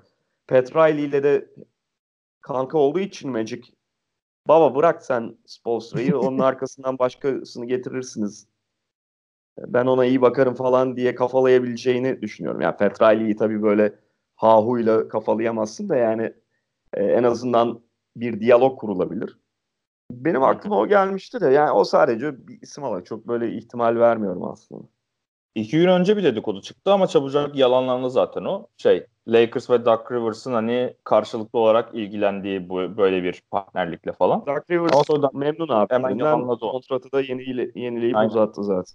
Aynen. Direkt yalanladı zaten ki zaten yani daha yeni sistem oturmuş belki bu yaz ilk defa kaymağını yiyecek yaptığı işlerin bir kavay çekmesiyle falan gelmesi bu kaosa gelmesi bayağı düşük ihtimaldi yani. Buradan şeye geçmek istiyorum abi. Hani biraz da oyuncu kısmına geçelim. Yani LeBron James hakkında ne düşünüyorsun? Yani sence yeterli performans gösterdi mi? Tabii ki ya sakatlığı oldu ama takıma kendini adadı mı sence bu sezon? Ee, sakatlıktan sonra özellikle kesinlikle adamadı. Ee, LeBron'un kariyerinin en kötü sezondur bu. Beklenti ölçüsünde diyorum. istatistik değil. Yani bana maze- bazen mesela şey falan gösterenler oluyor işte. Abi kötü diyorsunuz da şu istatistiklerle oynuyor. Ee, o tamamen istatistiğe bakmak abi. Bu oyun istatistiğe bakarak yorumlamaz. Yani saf istatistiğe bakarak yorumlanmaz. Sahada görüyorsun neyi yapıp neyi yapmadığını. Hı hı. Çok kötü bir sezon geçirdi yani kendisi açısından. Tabii ki sakatlık onun ritmini çok bozdu. Sakatlıktan tam olarak sağlıklı dönmemiş de olabilir. Ama ne olursa olsun yani sen e, playoff mode activated diye açıklama yapıyorsan abi ondan sonra sokacaksın takım playoff'a. Yoksa rezil olursun. Abi çok Evet. rezillik oldu bu. O o demeçten sonra bak e, LeBron'un yanında kesinlikle ona uygun bir kadro yoktu. Birçok şey işte yönetim sıçtı batırdı falan bunları söylerim ama abi o açıklamadan sonra bitti baba sokacaksın. Hı hı. Yoksa kendini rezil etmiş olursun ki öyle oldu. Ee, sezon başında da mesela LeBron şeydi biraz yavaş başlamıştı ama o belki anlaşılabilir bir, bir durum. Yani Hı. Cleveland'da falan da o zaten sezon içerisinde belli yerlerde çok salıyordu. Cleveland'da etrafında onu daha iyi tamamlayan bir kadro vardı ve Doğu Konferansı'ndaydı. Belki bu kadar göze batmıyordu. Burada biraz belki evet Batı Konferansı'nda olduğu için e, zorlandığı maçlar ve Lakers forması altında ol, olduğu için zorlandığı maçlar biraz daha fazla göze batmış olabilir. Ama yine de e, o sakatlandığı dönemde yani öncesinde aslında e, işte Kasım'ın sonlarından itibaren aslında LeBron baya baya şeye kendi normal sezon temposunu bulmuştu farkındaysan. Bir ay evet. falan gayet iyi gitti. İşte o Christmas maçına kadar geldik. Orada kasık gitti. Ondan sonrası tufan zaten. Ha, totalde iyi bir sezon geçirmediğini düşünüyorum. Kendisi de zaten hayatta olan ben bu sezon yapacağımı yaptım diye bakmıyordur. Ee, ha LeBron mesela artık bitti mi? Yok. Yani öyle de bakmamak lazım. Evet 34 yaşında bu adam. Ee, düşüşler hızlı olabiliyor. Bunun hı hı. Biraz ekstrem bir örneğini de olsa Kobe üstünden bir örneğini gördük. Tabii ki orada çok farklı bir sakatlık söz konusu. Ee, ya sakatlığın ben LeBron'u çok etkilediğini düşünüyorum. Belki uzun bir yaz dönemi geçirmek ve sakatlığı da tam olarak atmak falan ona gelecek sene iyi gelebilir. Ben de onu diyecektim hani belki çünkü sonuç olarak yani ben biraz daha şey sınıfında görülüyorum. Yani dinleyenler ve konuştuğum insanlar tarafından işte LeBron hater'ı kısmında gözüküyorum. LeBron'u eleştiren biriyim. Ama hani sonuçta bu adam ne olursa olsun 8 sezon üst üste finale çıktı. Neredeyse hiç boş yaz geçirmedi. Böyle kafasını dinleyip kendine odaklanabileceği. Ve böyle bir hayal kırıklığından sonra yani bu seviyede oynayan oyuncuların hepsinin sahip olduğu bir rekabetçilik, bir hırs var sonuçta. Yani bu seviyeye çıkamazsınız ona sahip değilseniz. Ve kendini bir sezon çok adayabileceğini düşünüyorum. Hani artık dediğin gibi 34 yaşında seneye 35 olacak ama yine de çok ilginç bir sezon, sezon izleyebileceğimizi düşünüyorum LeBron'dan bir, önümüzdeki yıl. Abi mesela bu son dönemde henüz Lakers playoff'tan kopmamıştı ama şu Clippers yenilgisinden sonra mı ne bir garip Instagram story'si attı ya bilmem kimin yeni albümü çıkmış onu dinleyip o şey giyinme şey, giyinme odasında soytarılık yapıyor, Hı-hı. dans ediyor falan.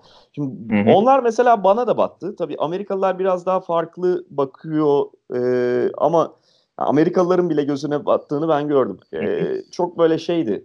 Soytarılıktı. O biraz da şeyden yaptı bence. Ya acımadı ki acımadı ki e, havası vermeye çalışıyor LeBron dışarıya. Bak gerçekten Olur. hani bu hayal kırıklığını biraz goy goya getirmeye, kaynatmaya çalışıyor. İşte bu geçenlerde Jordan'ı geçti ya. Hı hı. Pardon Jordan mı geçti? Kim? Tabii Jordan'ı geçti ya. Toplam sayıda Jordan'ı geçti değil mi geçenlerde? Evet. Ne yaptı? Ha. Ee, ya öyle şeylerle de o kadar ilgilenmiyorum ki kafama direkt gelmiyor. Toplam sayı falan bana artık çok boş geliyor bunlar. Ee, şimdi onun üstünden mesela yine bir Instagram'da bir şeyler falan böyle. Ee, yani başarısızlığı mutlaka kendisi de farkında ve hissediyordur. Bunu hissetmeyecek adam çünkü bu kadar üst düzey sporcu olamaz abi. Hı hı. Ee, ama biraz böyle dediğim gibi acımadı ki pozu yapıp işte e, olayı goy goya getirme çabası içinde olduğunu düşünüyorum. Fakat uzun yaz dönemi onun vücudunu tazelemesi açısından iyi olabilir ve bu sadece bir tahmin benimki ama yani şu an gerçekte kağıt üzerinde resmi kaynaklardakini demiyorum. Gerçekte kaç kilo bilmiyorum. Ama ben gelecek seneye kadar bu yaz döneminde Le- e, LeBron'un 10-15 kilo falan verebileceğini düşünüyorum. Bence öyle bir diyet falan uygulayacak. Olabilir. Yani beni LeBron cephesinden şimdi rahatsız eden bir olay vardı sadece. Yani daha önce bunun Magic Pelinka kısmında da biraz bahsetmiştim ama beni bu tarz şeylerde iki yüzlülük çok rahatsız ediyor. Tam sen de örneğini verdin işte sosyal medyada paylaşımlar yaptı falan LeBron. Daha birkaç hafta önce de şey yapmıştı, şey demişti. Gençler işte çok sosyal medyaya takılıyorlar. Biraz kendilerini sahaya vermeleri lazım falan tarzı şeyler demişti. Sonra gelip öyle paylaşımlar yapıyor. Hani o liderlik kısımlarında ben çok sınıfta kaldığını düşünüyorum LeBron'un. Katılıyorum. Ee, ya zaten o Anthony Davis olayında falan da yani Aynen. Neyse e, liderlikte bence de sınıfta kaldığı bir sezondu bu. E, ama sonuçta Biraz... yani bunu temizlemek de kendi elinde. Ya zaten sonuçta mükemmel olması gerekmiyor kimsenin. Hatalar yapabilir ve hatalardan ders çıkarması gerekiyor biraz da. Tabii LeBron 34 yaşında olması bu sürecin daha çok göze batmasına neden oluyor. Çünkü her kayıp sene biraz daha işte hani artık 35 olacak LeBron sonuçta. Hı hı. O pencere giderek daralıyor yapabileceği şeylerin. Genç oyunculara geçelim buradan. Yani genç oyuncuların da bir beklentinin altında kaldığını söyleyebiliriz yani bariz bir şekilde. Ne düşünüyorsun ee, abi? Şöyle söyleyeyim abi. Beklenen yani onlara yakıştırılan, biçilen noktaya gelmediler. Beklenti hı hı. altında bu bakımdan kaldılar. Şimdi e, Brandon Ingram tam işte sezonun son bölümünde çıkış göstermişti. Bayağı da bu arada çıkış gösterdi yani onu göz ardı etmeyelim. Ama hı hı. E, sezonun ağırlıklı bölümünde sonuçta LeBron'u tamamlayan oyuncu olamadı bir kere her şeyden önce. E, çünkü LeBron'u tamamlayacak oyuncudan ne beklersin? En başta dış şut istersin değil mi? Yani herifin dış şutu geçen senenin bak geçen sene e, insanlar unutuyor ama Brandon Ingram şutör olarak aşama kaydetmişti. %40'la üçlük soktu ve çok atmıyordu belki ama bir yükselişi vardı. Bu sene bir kere soktuğu ve denediği üçlük geçen senenin gerisine gitti. Yüzde de gitti. Hı-hı. Serbest atışla gitti abi. Çok korkunç oldu gerçekten. Yani herif aslında oyuncu olarak belki daha iyiydi ama şutör olarak gelişim gösteremeyip bir de istatistikleri geriye gitmesi her şeyi batırdı. E, sezon sonunda o, o bütün o konularda serbest atış, üçlük hepsinde çıkış gösteriyordu ama tabii çok talihsiz bir döneme denk geldi. Yani biraz kaynadı aradı. Sonra da bu sakat şey hastalık çıktı işte. Hani dilerim bundan sonra onu rahatsız eden bir durum olmaz. Çok severim ben bu arada Brandon Ingram'ı. Ee, Kyle Kuzma zaten bence abartıldı biraz abi. Yani Kyle Kuzma'nın ben mesela kesinlikle bu üçünün içinde Hart'ı dışarıda tutuyorum. O esas çekirdekte e, sayılamaz da. Lonzo Ball, Brandon Ingram, Kyle Kuzma arasındaki en yetenekli oyuncu bence hiçbir zaman Kyle Kuzma olmadı. En hazır skorer Kyle Kuzma diyebilirsin. Ama o da hiç şut istikrarı gösteremedi sezon boyunca. Yani şu anda mesela dünkü maçtan sonra ne Kyle Kuzma'nın 3 sayı isabet oranı? %30 mu hala? Son dönemde bak en son. Yani ne abi bu? %31 falan o kadar fazla atan oyuncu için şeydir abi. %31 de sokuyor demem ben ona. Yani %9 da kaçırıyor derim. Çünkü çok fazla deniyor. Yani ee, beni ve Kuzma'dan aslında 30'a düşmüş abi bu arada. Ha yani işte yani yüzde yetmişte kaçırıyor dersin. Çünkü fazlaca da deniyor. Senin o takımdaki rolün aslında onları sokmak olacaktı. Lonzo Ball da e, ya Lonzo Ball tabii babadan ötürü ve geliş şekli bilmem ne işte bir anlamda onun uğruna D'Angelo Russell gönderildi. Tam olarak öyle olmasa da. Bütün bunları değerlendirdiğinde bunların arasında en tartışma yaratan figür ve işte e, kamplaşma yaratan adam aynı zamanda. İşte bakıyorsun mesela ya Lonzo Ball çöp diyenler var malum. Ya da Lonzo Ball şöyle olur diyenler var. İki tarafta abartıyor aslında. Eksisine fazla odaklanan da abartıyor. Artısına fazla odaklanan da abartıyor. Ama Lonzo Ball'un da oyuncu olarak e, tam olarak beklenen gelişim gösteremediği açık bence. Hı-hı. Çünkü bir kere oyun mental yani o, oyun mentalitesi değil. O yanlış olur. Oyuncu mentalitesi olarak aşama kaydedemedi. Lonzo Ball hiç mesela e, sürekli bir yırtıcılık sergileyemiyor sahada farkında mısın?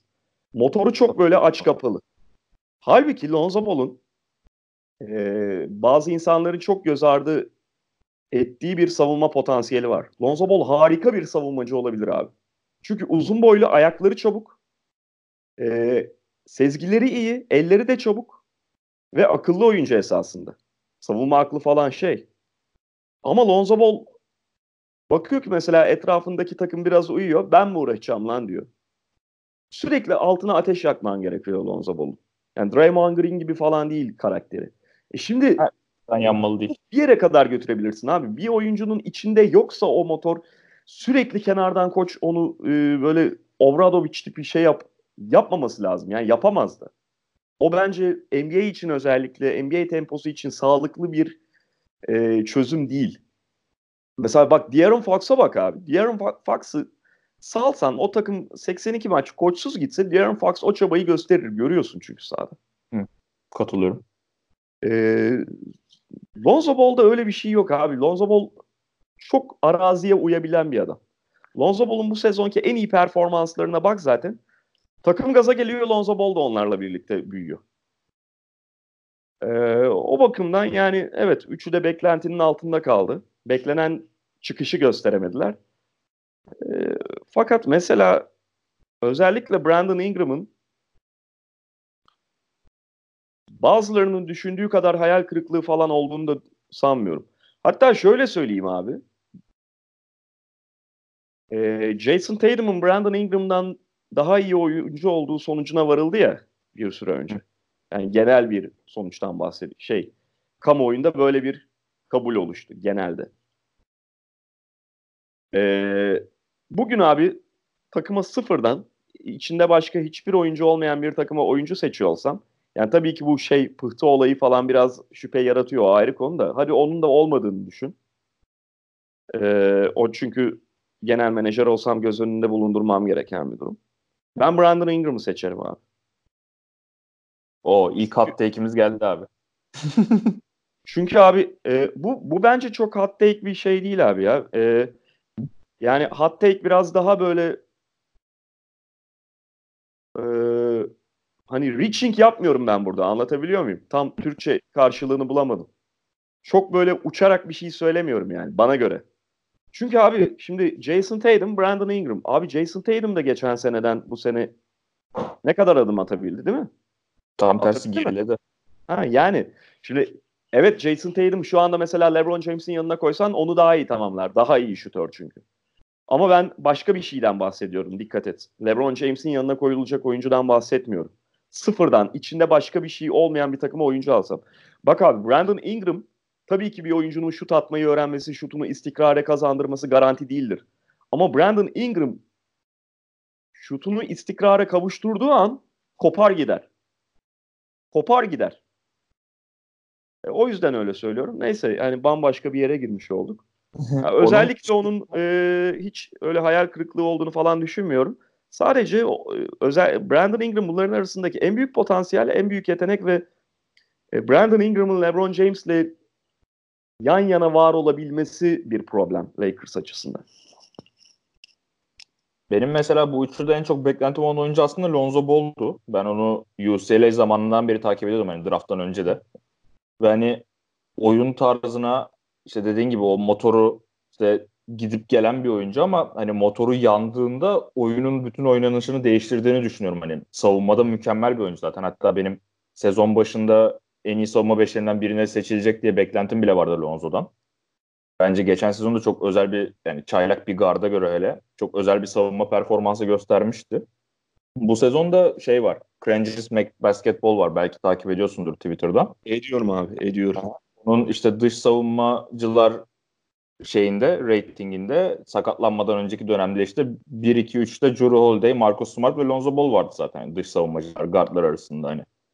Ve switch özelliği falan da switchlerde çok iyi. Top şey nasıl yardım savunmasında çok iyi. Bence elit bir savunmacı potansiyeli var Lonzo'nun zaten.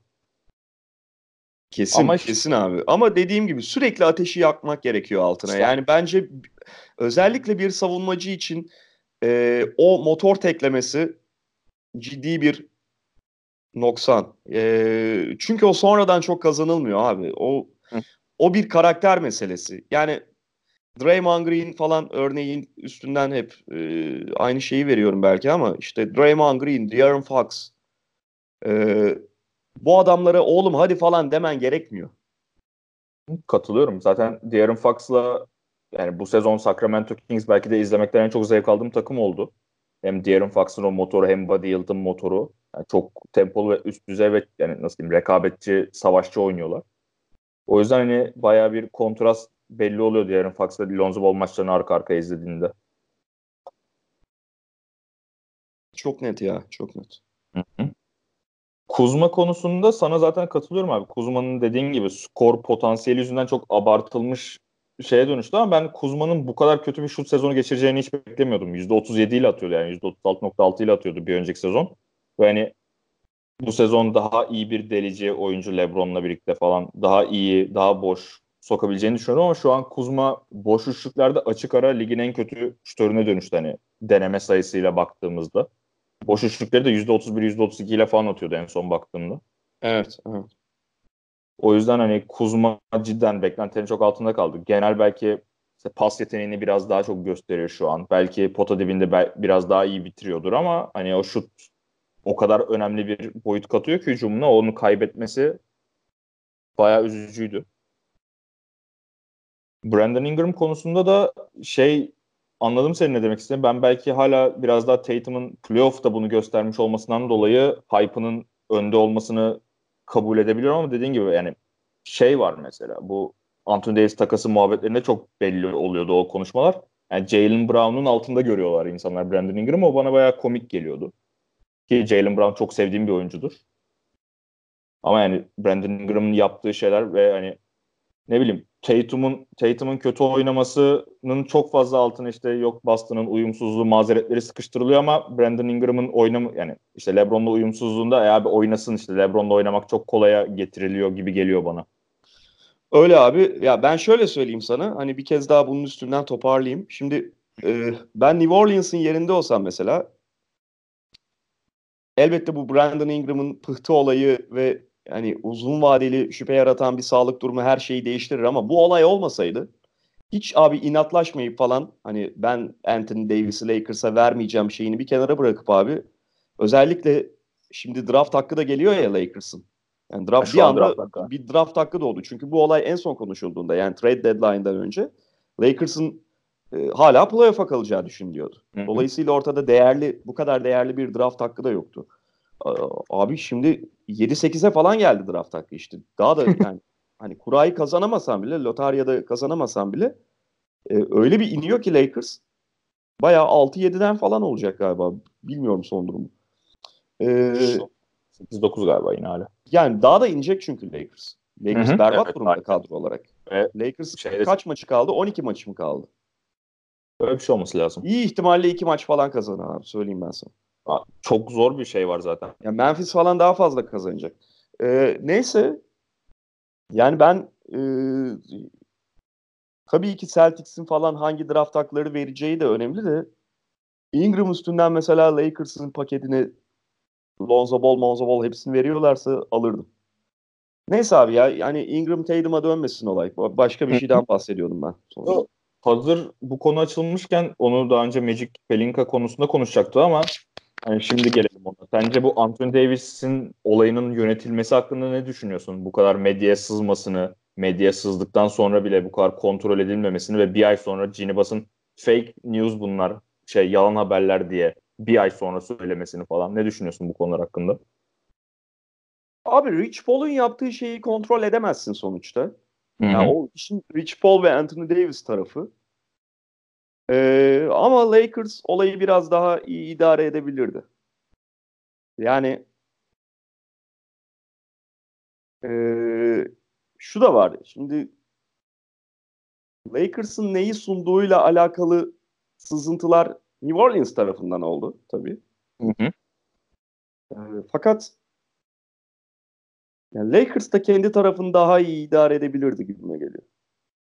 Ama en başta tabii Rich Paul ve onun Anthony Davis'le birlikte dışarıya haberi patlatmasından başlıyor her şey.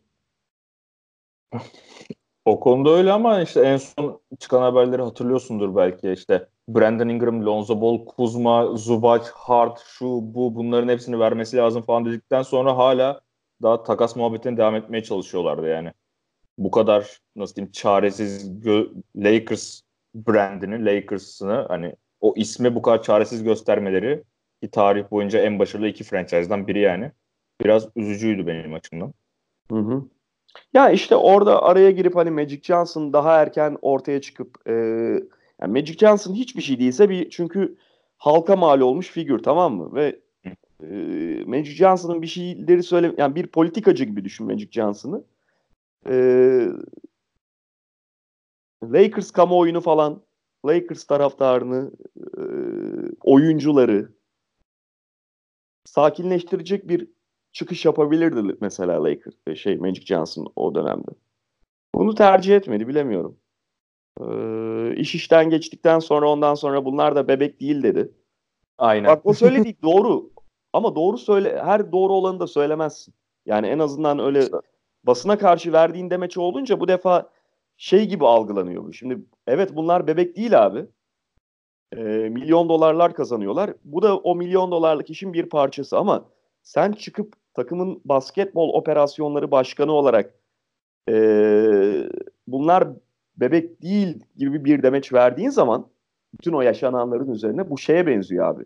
Bu captionlar falan vardı ya ben buyum kızım beğenmiyorsan siktir git diye. şey caption dizisi vardı ya.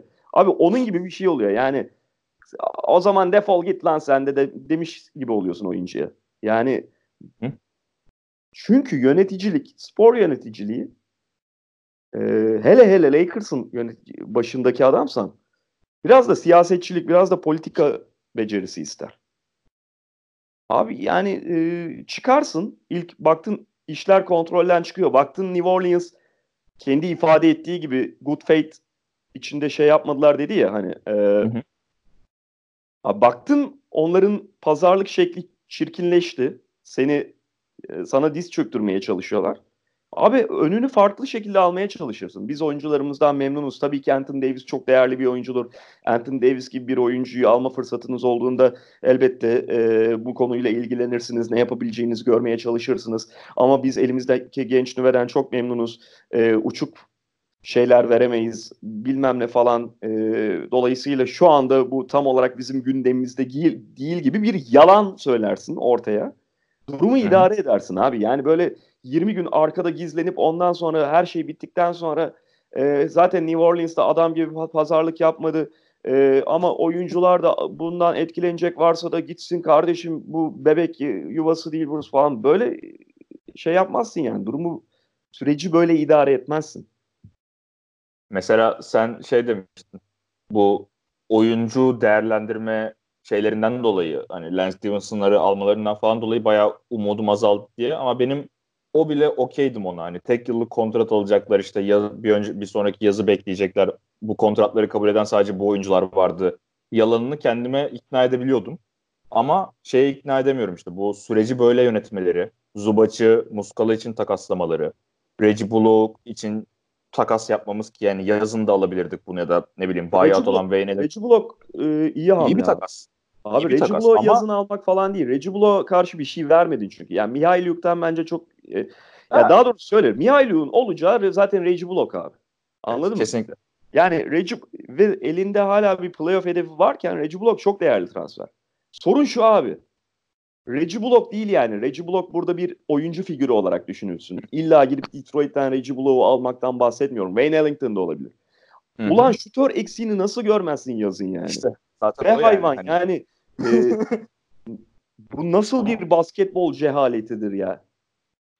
Abi bak şöyle bir şey var. Ee, hani şimdi Magic Johnson'a basketbolu bilmiyor demek gibi bir terbiyesizlik yapmayacağım elbette ama Magic Johnson'ın, Michael Jordan'ın dünyanın gelmiş geçmiş en büyük basketbolcuları olması onların basketbol basketbolu en iyi anlayanlar olduğu da demek değil. Çünkü abi ee,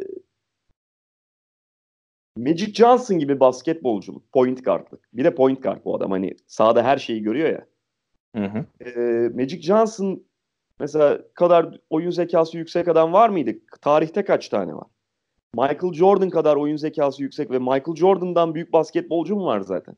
Michael Jordan gibi basketbolcu olmak, Magic Johnson gibi basketbolcu olmak. Örneği farklı isimler üstünden de verebilirim. Yani Kobe Bryant gibi basketbolcu olmak, LeBron James gibi basketbolcu olmak pisişik bir olay biraz abi. Anlatabiliyor muyum? Yani o içgüdüsel. O öğrenilebilecek bir şey değil. O yüzden bu adamlardan, bu futbolda da aynı şekilde e, geçmişten görebileceğim bir şey. O yüzden bu adamlardan genelde iyi yönetici ve iyi koç olmaz mesela. Hı hı. Çünkü abi o oyunu oynarken e,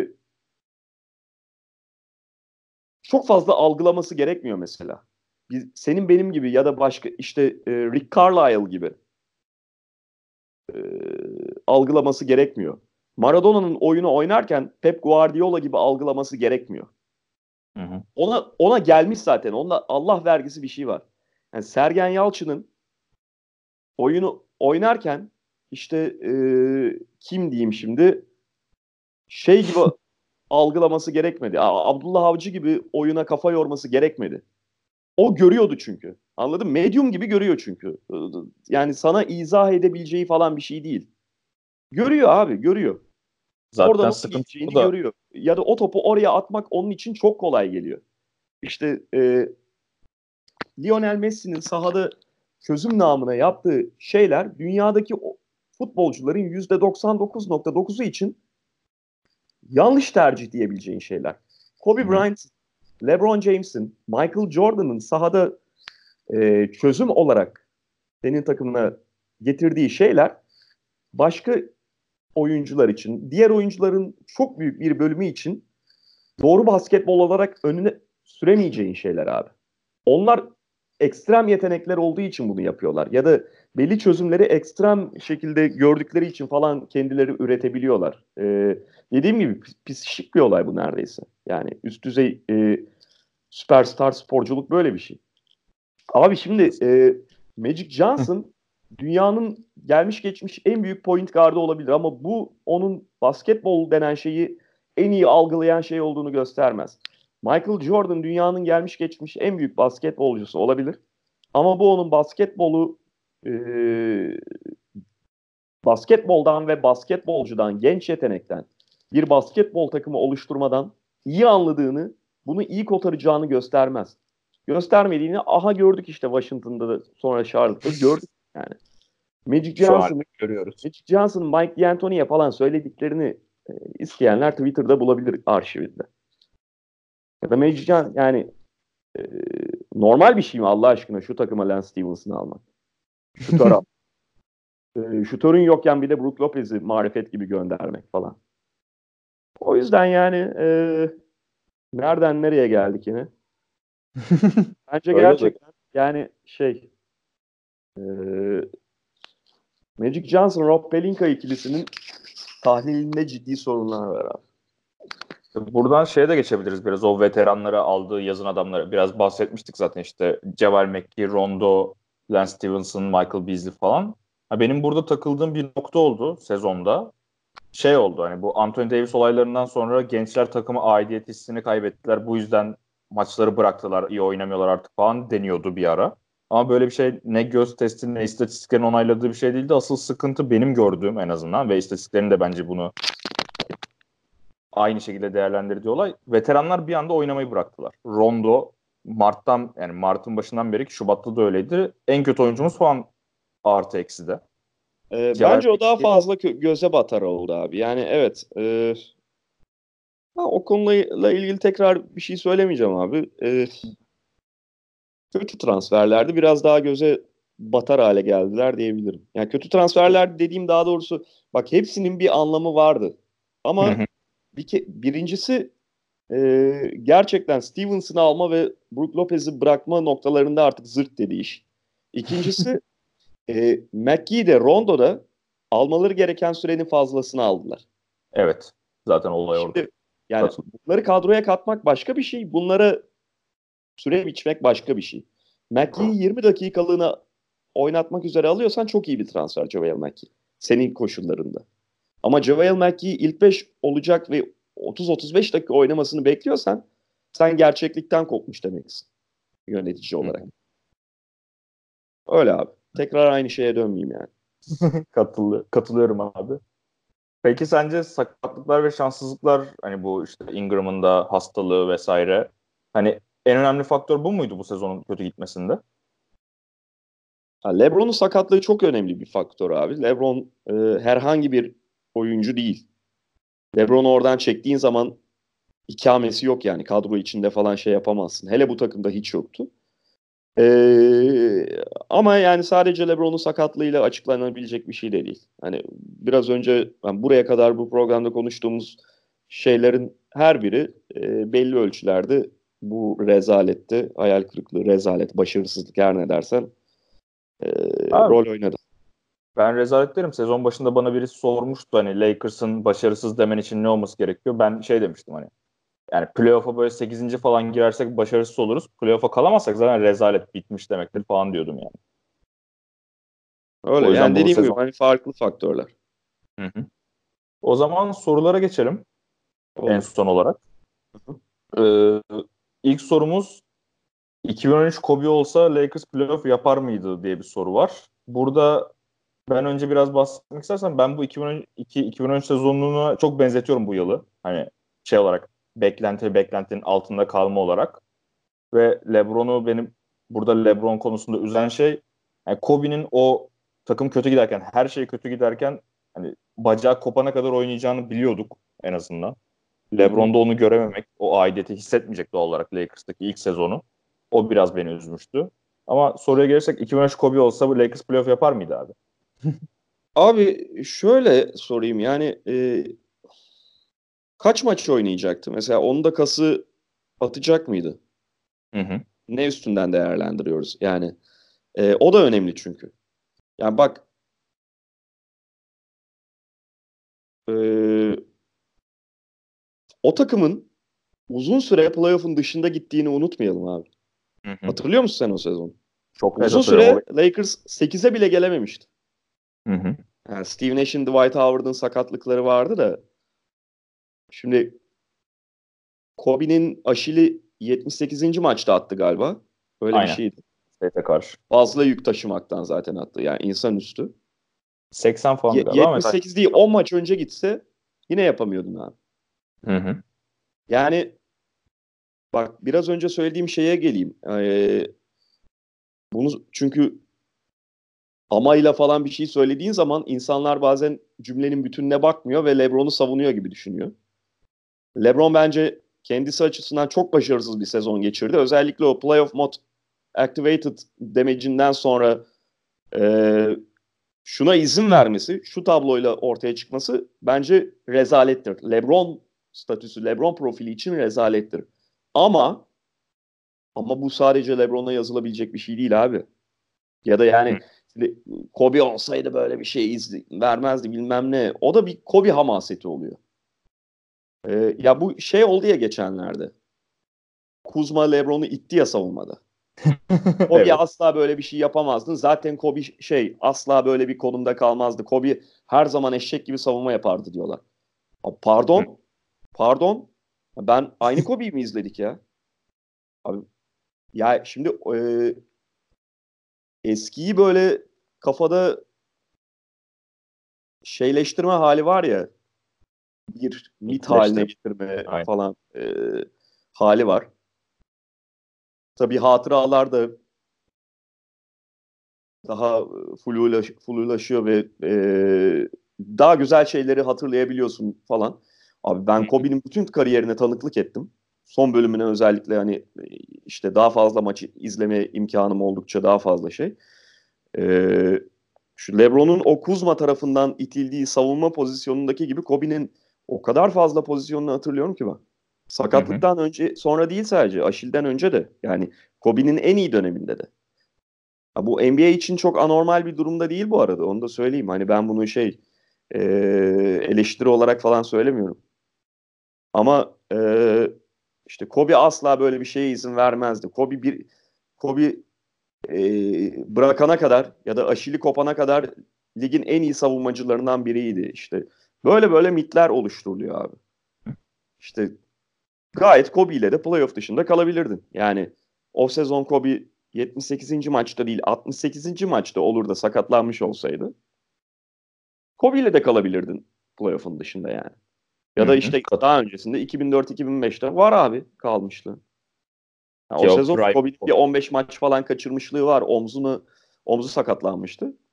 Ee, ama var yani sonuçta. Burada da 19 maç LeBron 20 maç falan oldu şimdi tabii sonra. Burada da şimdi LeBron kaçırdı bir sürü. Ee, o yüzden abi yani bir kez daha söylüyorum. LeBron başarısız ama e, bu pekala başka bir Kobe ile de falan ya- yaşanabilirdi bence. Zaten o dediğin konuda çok haklısın. O 2000, hani 2008'lere falan gitmeye gerek yok. 2012-2013 sezonunda Kobe çok kötü bir savunmacıydı. Hatta Abi hatırlıyorsundur. abi bak So- hani- bana kimse Kobe'nin mesela kurucuları- bunun üzerine şeylerini e, getirmesin. Çok sinirleniyorum çünkü. Şimdi şu anda bak öyle bir şey yapılamaz ama sen şeyi biliyor musun? 2000 Kobe kaç tane en iyi savunma takımına seçildi abi? Var mı önünde kolay ulaşabileceğin bir şey? Ben ulaşabilirim ama çok fazla var bak- ve yarısı Bak sana onu ne boş söylüyorum. Boş ver, uğraşma. 2000 2004-2005'ten itibaren kaç tane savunma takımına seçildiyse Kobe çöpe atın onları. Hı hı. Bak dünyanın en büyük Kobe sevenlerinden hani dünyanın en büyük demeyeyim sana fanlık sonra beni e, bende değişti. Hani e, onu biraz anlamsız bulmaya başladım. Hı hı. Ama kariyerine en yakın benden daha yakın takip eden çok fazla insan yoktur abi. Kobe'nin 2003-2004 sonrası o da o sene hakikaten oynadığında çok iyi savunma yapıyordu. Çünkü zaten Malone Payton falan hepsi aynı takımdaydı. O yükü alıyordu. 2003-2004 sonrası Kobe kaç tane savunma takımına seçildiyse şeydir abi o oy verenlerin ayıbıdır. Öyle. Şu anda şu anda her şey değişti abi dikkat edersen. Ee, çok fazla böyle analitikle falan argümanını destekleyen artık yazar olduğu için ve bu Zach Love ve onların ekolü yaygın hale geldiği için artık öyle yarım gözle izleyerek e, reputasyon üzerinden oy veremiyor kimse. Rezil olurum korkusuyla öyle vermiyorlar abi. Bütün o iklim değişti. Artık mesela LeBron James yarım sav- savunma yaparak reputasyonla savunma beşine falan giremez. Ya da başka bir oyuncu. O yüzden abi e, o ezberi de bir kenara bırakalım. Yok işte Kuzma'yı Kuzma Le- LeBron'u itmiş. Kobe asla böyle bir şeye izin vermezmiş. Ulan yani son 5-6 yılında Kobe'nin Kobe savunması deyince aklıma gelen köşede adamını boş bırakmış olması ve Aa, şimdi buna gidemem şeyi e, yüz hali, yüz ifadesi. Şey 2013 2003-2004'ten sonra 2006'da 7'de 8'de 9'da 10'da ve 11'de ilk takıma 12'de de ikinci takıma seçilmiş. Ama Allah tahmin- bol bol versin abi. Allah bol bol versin. Ligin en iyi 100 savunmacısından biri değildi. Net söylüyorum. Ya ben 2012-2013 sezonunu şeyi çok iyi hatırlıyorum. Böyle Kyrie'leri falan Russell Westbrook'ları savunmaya başlamıştı. Sadece savunmada odaklanabilsin diye. Toplu oyuncuyu savunsun da topsuz alanda o kadar bomboş bırakıyordu ki herkesi. Hani Kyrie'yi falan savunmaya çalışıyordu durmadan o dönemde.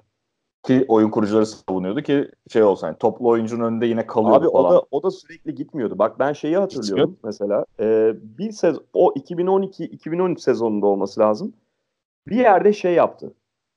Yine aşil kopmadan önce yani kafayı yemiş artık iyice. Tamam dedi her şeyi ben yapacağım. Artık point guardlara baskıyı da ben yapacağım dedi. Onu hatırlıyor musun bilmiyorum. İşte İlk maç aynen. İlk maç Milwaukee ile oynuyor Lakers. Brandon Jennings'i tuttu. Çok da iyi tuttu. Ağzına sıçtı Brandon Jennings'in. Yine küfür etmeye falan başladım ben. Ya, affetti abi Brandon Jennings'i. Sonra bir maç daha yine iyi oynadı. Üçüncü maç kimdi hatırlamıyorum. Delik deşik ettiler Kobe'yi abi. Dördüncü maç bir daha biri patlattı. Kobe yine şeylere falan geçti. Baba ben şey kim var e, rakipte? Shane Bedie mi? Ben tamam ben Shane Bedie'deyim. Köşe şutörü ya Shane Bedie. Ben oradan yardıma falan gelirim. Onları yapmaya başladı. Abi o yüzden yani mit üstünden konuşmayalım lütfen. Tek senelik yapılan anlaşmalarla kadronuza katılan oyunculardan beğendiğiniz bir isim var mı bu yılki şeylerden? Kalsın istediğin biri var mı abi? Kalsın istediğim mi? Hı hı. Yani illa kalmalı dediğim yok abi. Ee, ama mesela Javel McGee dediğim gibi eğer süresini ayarlayabilirsen gayet senin oynatabileceğin bir oyuncu aslında. Yani bula, çünkü bulamıyorsan da şeyini ee, yok yani. Reggie Yani da kalsın diyeceğim biri yok. Reggie Bullock'un da kontratı bitiyor bu sene. O da kalabilir bence. Dediğin gibi Javel McGee kalabilir ama onun dışında benim de yok öyle. Kontratlı Reggie Bullock kalsın zaten. Hı.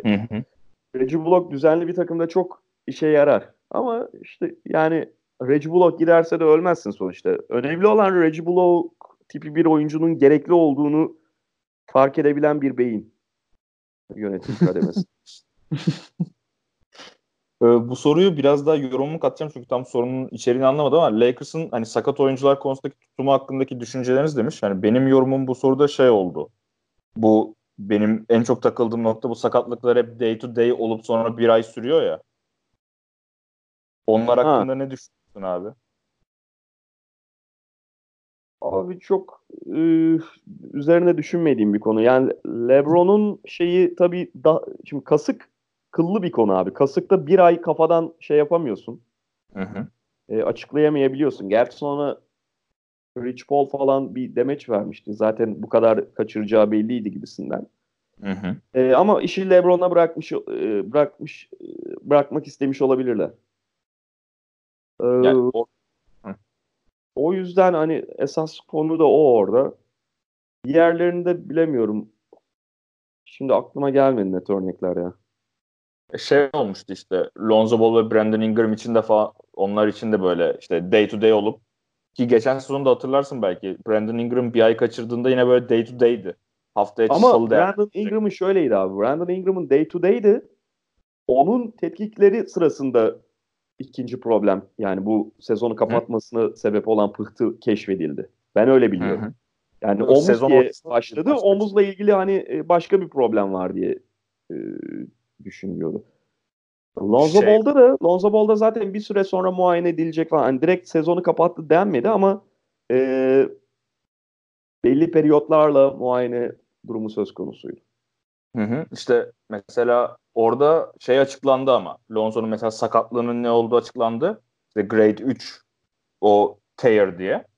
Onu Hı. Google'a yazdığınızda zaten kaç ay kaçıracağını az çok görebiliyorsunuz ortalama yani. Ama day to day diye söylenmişler. 4-6 hafta diye söylenmişti o aynen. Ya onu bilemiyorum. Hı hı. Ee, şey var. Bunu biraz daha yumuşatarak söyleyeceğim ama bu bir ara muhabbette çıktı ya. LeBron takaslanır mı? Yaz döneminde gider mi? Konusunda ne düşünüyorsun? Yok be abi ya. Yani o, o, o çok böyle hani e, ilginç bir konu olduğu için üzerine konuşuluyor da. Hı hı. Bir kere LeBron takaslayamazsın. Şey olarak takas. Yani şimdi LeBron'u takaslayacaksan e, şey yani diyelim ki köprüleri yaktın tamam mı? Hı hı. İşte bundan sonra hiç clutch oyuncusuyla falan muhatap olmamaya karar verdin. Kolay gelsin. Ee, öyle bir şeye karar versen bile LeBron James'i takaslayınca anda takaslayacaksan neye giriyorsun demektir? Genç oyuncu, yeniden yapılanma falan değil mi? Abi Hı hı. genç oyuncusunu LeBron James'e karşı e, kim verecek? Kimden alacaksın? Bir de hangi genci alacaksın? Şimdi LeBron ağırlığında genç oyuncu da öyle e, her her genç o kategori altına girmiyor ki. Yani atıyorum işte ne diyeyim şimdi? Dennis Smith Jr. falan değil onlar anladın mı? Aynen. Yani şimdi Dallas'a mı gideceksin mesela? Baba size LeBron'u verelim, Luka Doncic'i verin bize. Bu da iyi bir alışveriş midir? Ayrı bir konu. Yani öyle zaten yapılabilecek bir şey değil. Artık hiçbir zaman Lakers'ın da düşündüğünü sanmıyorum. Hı hı. Abi, Le- LeBron'u da bir anda bu kadar gömmemek gerekiyor. LeBron James e, LeBron James'in geçen sene bak bu basit bir şey gibi gözüküyor da biraz aslında düşününce sapıkça bir şey. 2018 finalinin ilk maçını Golden State'e karşı LeBron James'in deplasmanda neredeyse tek başına kazanmak üzere olduğunu unutmayalım. Hala o seriyi kazanamayacağı belliydi de. Ee, Öyle bir adam LeBron James. Bu sene o oyuncu olarak karşımızda yer almamış olabilir ama LeBron James'ten o kadar kolay vazgeçemezsin abi. Yani zaten gerçekçiliği tartışılacak bir konu yani. Benim de düşüncem Yani Lakers'ın evet. böyle bir Değil abi. Böyle bir şey. işte yani. Peki şimdi asıl konu en önemli konu belki de 2019 yazı. Hmm. Sence Lakers birini çekebilecek mi bu free agency'den? Ee, Yani- Kawhi Leonard'ı alamayacağını düşünüyorum Lakers'ın. Hı. Jimmy Butler'ı alsa iyi olur mu emin değilim. Jimmy Hı hı. Butler'ı alabilirsin ama yani biraz daha problemli bir hale geliyorsun. Clay Thompson'ı falan hiç konuşmuyorum bile. Öyle bir ihtimal yok bence. Ee, Kyrie Irving'in de gelmeyeceğini düşünüyorum hayatta yani. Öyle bir ihtimal de yok. Ee, dolayısıyla bence yine Lakers free agent yani büyük free agent transferi yapamayacağı bir yola doğru gidiyor şu anda. Ee, Anthony Davis hala olabilir. Her ne kadar zorlaşmış gözükse de özellikle şu Brandon Ingram'ın konusuyla. Yani bilmiyorum tabii bir anda draftta kurayı kazanırsın falan her şey değişir. Ee, bambaşka bir pazarlık gücün olur. Fakat o tip bir transfer yapılamayacak gibi geliyor. Bence yoğunlaşmaları gereken konu e, genç oyuncuları, bu genç oyuncuları ve LeBron James'i daha iyi tamamlayacak bir kadro. Yani artık böyle aptal aptal fikirleri bırakıp işte Golden State'i farklı bir oyunla yenmelisin falan gibi şeyler üstünden basketbolun doğrularını reddetme gibi geri zekalıklardan sıyrılıp LeBron'u iyi tamamlayacak. LeBron ve diğer oyuncuları iyi tamamlayacak bir yapı, iyi bir koç. Buna kanalize olması gerekiyor Lakers. De, o biz hata yaptık bakış açısına sahip olduklarını ben çok düşünmüyorum yönetimin o yani yüzden. Eşek gibi sahip olacaklar abi. Eşek gibi. Ha, bulabilecek mi hatasını o ayrı bir konu bak. Bulabilecek mi hatasını o ayrı bir konu. O konuda şüpheliyim. Hı hı. Şey, burada benim takıldığım nokta ben Kavay gelmezse bütün planın çöpe düştüğünü, çöpe atılmış olacağını düşünüyorum. Çünkü yani Durant gelmeyecek. Kyrie gelmeyecek. Ben Evet. Klay Thompson'ın senin dediğin gibi gelmeyeceğini düşünüyorum. Yani burada zaten bu takımın mesela Kaan abinin çok sevdiği bir laf vardır ya şey hani pastanın kreması Kyrie o son noktayı koyan Hı hı. oyuncu. Ben mesela o adamın Kyrie'den daha çok Kavay olduğunu düşünüyorum. O 2017 sezonunda San Antonio'nun hani Kavay'ın sakatlığına kadar oynadığı basketbol falan beni inanılmaz etkilemişti. Kavay'ın genel olarak bir sistem varsa etrafında bitirici rolde mu- muhteşem bir oyuncu olduğunu düşünüyorum. Ama yani Kavay'ın geleceğini hiç düşünmüyorum. Kawhi Leonard gelmez abi. Kawhi Leonard bence LeBron James'in gölgesinde oynamaktan memnun olacak bir adam değil. Paul George da değildi. Ee. Jimmy Butler da değil. Ama Jimmy Butler yani Philadelphia'da da bir anda dördüncü opsiyon konumuna geldi ya. Eğer playoff'ta da çok başarılı olamazlarsa, onu memnun etmeyen bir şey olursa zaten ne kadar hani ani nabız değiştirebildiğini biliyoruz. Ee, Jimmy Butler belki olabilir abi. Sana benim en korktuğum olasılığı söyleyeyim abi o zaman. DeMarcus Cousins. Ee, evet bence de o bir olasılık abi. Benim bayağı korktuğum bir olasılık o.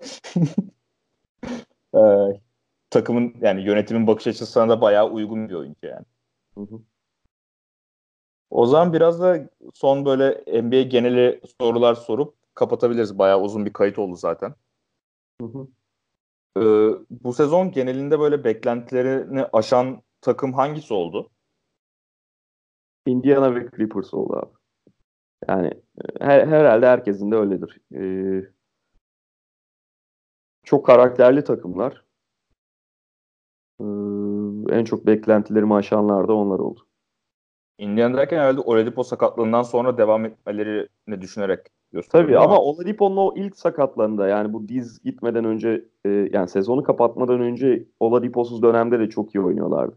Yani Indiana'nın sadece derecesi değil, oynadığı basketbolun niteliği de bence çok etkileyici. Keza Clippers da öyle. Indiana e, benim izlemeyi en çok e, sevdiğim takımlardan biri. Ben buraya mesela Kings'i de koyarım. Kings çok Tabii çok onlar da belli bir aşamaya kadar onlar da beklentileri aştı. Yani son düzlüğü götüremediler ama onlar da öyle bir takım.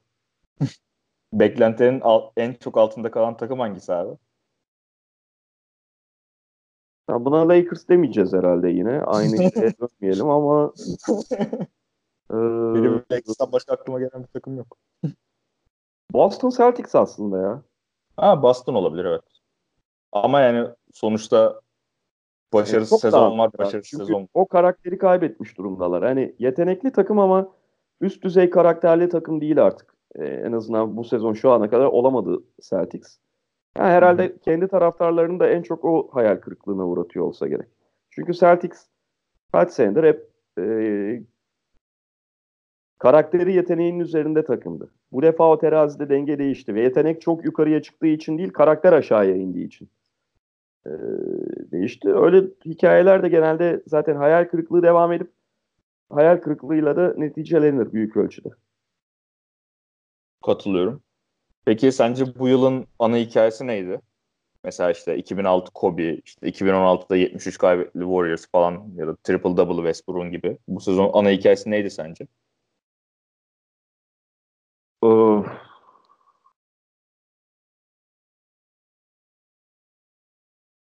Abi ya bunun üzerine hiç düşünmemiştim aslında Hı hı. ama öyle bir şey olmayabilir. Yani o kadar öne çıkan bir konu olmayabilir. Yani pozitif anlamda. Benim aklıma gelen 2019 sezonu dediğimde Harden'ın performansı olabilir belki. Abi evet de yani e, Harden geçen sene de acayip oynadı. Yani e, evet tabii Harden'ı öne çıkarabiliriz. Ya yanlış anlaşılmasın. Ha, Harden'ın yaptığı ne demiyorum. Sezonun önüne geçen o senin örneğini verdiğin tipte bir performans şu olabilir belki. Ya Harden'la birlikte mesela Antetokounmpo Hı hı. e, son o sakatlık öncesine kadar Paul George falan bunlar da acayip performanslar gösterdiler. Yani MVP şeyi gerçekten çok yukarıdaydı yarışının çıtası. Belki onu söyleyebiliriz. Bilemedim şimdi. Çok üzerinde düşünmediğim bir konuyu. Son olarak da bu sezon ödül tahminlerin neler abi? MVP, yılın çaylağı. MVP'de Antetokounmpo'nun hala kenara atılmaması gerektiğini düşünsem de Harden. Bence tanımı en iyi o karşılıyor. E, yılın çaylağı zaten kendisi Bariz. aldı. Efendim? Bariz dedim. Tabii. Ee, en çok gelişim gösteren oyuncu şey bir dakika abi, birini atlamamak için Ee, mesela yılın koçu bence en öznel kategorilerden biri ama Mike Budenholzer mı işte Doug Rivers mı şey mi bir takımı tamamen dönüştürdüğü için ben Mike Budenholzer diyeceğim. Hı hı.